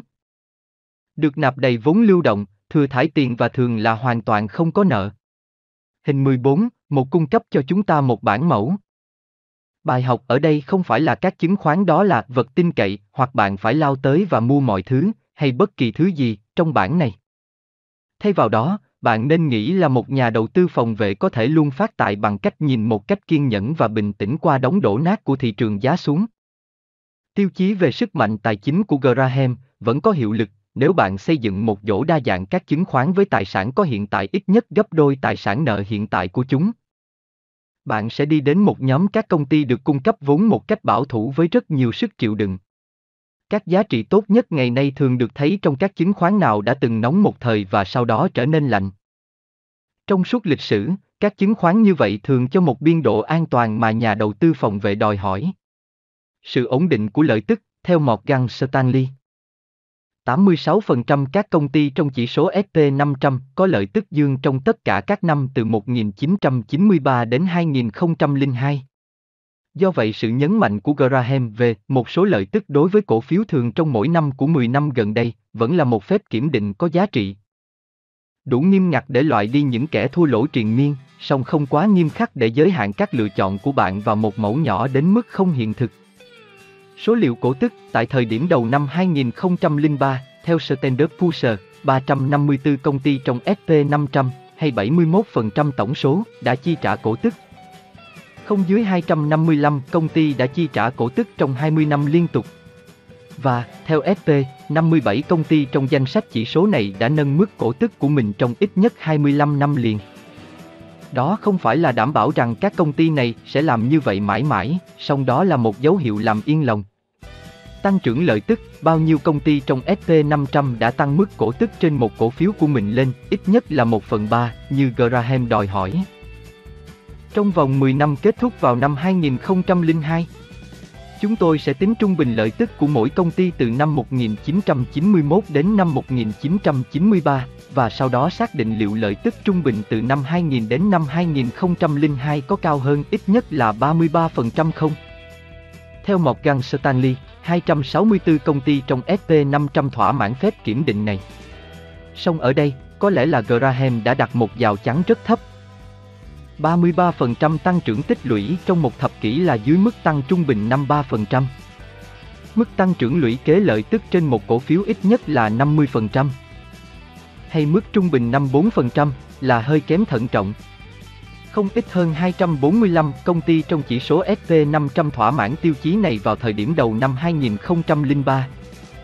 Để lại cho nhà đầu tư phòng vệ một danh sách rất dài để chọn lựa nếu bạn tăng gấp đôi hàng rào tăng trưởng tích lũy lên một trăm phần trăm. Hay tăng trưởng trung bình năm mươi bảy phần trăm, khi đó một trăm chín mươi tám công ty sẽ bị loại ra. Tỷ số P E vừa phải, Graham khuyến nghị là bạn nên giới hạn mình vào các chứng khoán có giá hiện tại không cao hơn mười lăm lần lợi tức trung bình trong ba năm gần đây. Thật khó tin là thông lệ phổ biến ở phố Wall ngày nay là định giá các chứng khoán bằng cách chia giá hiện tại của chúng cho một cái gọi là lợi tức của năm sau. Điều này cho ta một cái gì đó đôi khi được gọi là tỷ số P E phía trước, forward P E ratio. Song điều vô lý là tính tỷ số giá lợi tức bằng cách chia giá hiện tại đã biết cho một thứ lợi tức tương lai chưa biết. Về dài hạn, nhà quản lý tiền tệ David Derriman đã chỉ ra rằng năm mươi chín phần trăm dự báo lợi tức đồng thuận của phố Wall bị trượt đích với một khoản sai số lớn một cách đáng hổ thẹn. Hoặc rơi vào việc đánh giá quá cao hoặc rơi vào việc đánh giá quá thấp, lợi tức thực được báo cáo với khoản sai số ít nhất là mười lăm phần trăm. Đầu tư tiền của bạn dựa trên những gì mà các nhà tiên tri thiển cận đó dự đoán cho năm sắp tới thì cũng mạo hiểm như việc bạn tự nguyện đứng ra giơ bia cho một người mù bắn trong cuộc thi bắn cung. Thay vào đó, bạn hãy tự mình tính toán tỷ số giá lợi tức của chứng khoán bằng cách sử dụng công thức của Graham về giá hiện tại chia cho lợi tức trung bình của ba năm gần đây. Tại thời điểm đầu năm hai nghìn không trăm lẻ ba, có bao nhiêu chứng khoán trong chỉ số Standard and Poor's năm trăm được định giá cao hơn mười lăm lần lợi tức trung bình của các năm từ hai nghìn đến hai nghìn không trăm lẻ hai? Theo Morgan Stanley, một con số khá hào phóng là một trăm tám mươi lăm công ty đã qua được phép kiểm định này của Graham. Tỷ số giá trên giá trị sổ sách vừa phải. Graham đã khuyến nghị một tỷ số giá trên tài sản hay tỷ số trên giá trị sổ sách không vượt quá một phẩy năm lần. Trong những năm gần đây, một tỷ lệ ngày càng tăng giá trị của công ty là đến từ các tài sản vô hình như nhượng quyền kinh doanh, franchise, tên nhãn hiệu, brand name, bằng sáng chế và tên thương mại, trademark. Do các nhân tố này cùng với đặc quyền kế nghiệp, goodwill, từ các vụ tiếp quản bị loại khỏi định nghĩa tiêu chuẩn về giá trị sổ sách. Hầu hết các công ty ngày này được định giá với tỷ số giá trên giá trị sổ sách cao hơn nhiều so với vào thời của Graham. Theo Morgan Stanley, một trăm hai mươi ba công ty trong số các công ty thuộc chỉ số S and P năm trăm, hay là cứ mỗi một trong bốn công ty được định giá thấp hơn một phẩy năm lần giá trị sổ sách, cả thảy, hai trăm bảy mươi ba công ty, hay năm mươi lăm phần trăm của chỉ số này, có tỷ số giá trên giá trị sổ sách dưới hai phẩy năm. Hình mười bốn, hai, những cơn lốc đều đặn các công ty này đã chi trả cổ tức cao hơn bằng tiền với mỗi một năm qua đi không trừ một năm nào cả. Nguồn, Standard and Poor's Corp. Số liệu tại thời điểm ngày ba mươi mốt tháng mười hai năm hai nghìn không trăm lẻ hai. Thế còn gợi ý của Graham là bạn nhân tỷ số P E với tỷ số giá trên giá trị sổ sách rồi xem liệu con số được tạo ra có dưới hai mươi hai phẩy năm phần trăm. Dựa trên số liệu từ Morgan Stanley, ít nhất một trăm bốn mươi hai chứng khoán trong S and P năm trăm có thể qua được phép kiểm nghiệm này tại thời điểm đầu năm hai nghìn không trăm lẻ ba. Trong đó có Dana Corp, Data System, Sun Microsystems và Washington Mutual. Do vậy, hệ số nhân pha trộn của Graham vẫn còn có hiệu lực như một bộ sàng lọc ban đầu để nhận dạng các chứng khoán được định giá một cách hợp lý. Sự siêng năng chi tiết. Bất kể bạn là nhà đầu tư phòng vệ đến mức độ nào, theo nghĩa của Graham là giảm thiểu công việc mà bạn dành cho việc lựa chọn chứng khoán. Vẫn có một đôi bước mà bạn không thể bỏ qua. Hãy làm bài tập về nhà của bạn thông qua cơ sở dữ liệu e ét giê a tại w w w chấm s g c chấm gov. Bạn sẽ truy cập ngay được vào các báo cáo quý và năm của công ty, cùng với những thông báo ủy nhiệm, proxy statement, cho biết các bồi hoàn, sở hữu và các xung đột lợi ích tiềm tàng của các nhà quản lý. Hãy đọc ít nhất giá trị của năm năm. Hãy kiểm tra khu vực lân cận. Các website như h t t p hai chấm hai gạch chéo quyết tắc chấm monita chấm com, h t t p finance rahu chấm com và w w w chấm quicken chấm com có thể sẵn sàng cho bạn biết là bao nhiêu phần trăm cổ phiếu của công ty được các tổ chức sở hữu. Bất cứ cái gì trên sáu mươi phần trăm cho thấy là một chứng khoán không được phát hiện một cách hiếm có và có lẽ là bị sở hữu quá mức. Khi các tổ chức lớn bán ra, họ thường có xu hướng di chuyển sát gót với người trước, với kết quả tai hại đối với chứng khoán. Hãy thử hình dung là toàn bộ vũ đoàn Radio City Rocket đều đổ nhào khỏi mép trước của sân khấu đồng thời thì bạn sẽ thấy được ý tưởng đó. Các trang web này cũng cho bạn biết ai là những người sở hữu lớn nhất của chứng khoán đó. Nếu họ là các công ty quản lý tiền tệ cũng đầu tư theo cách tương tự cách của bạn thì đó là một dấu hiệu tốt.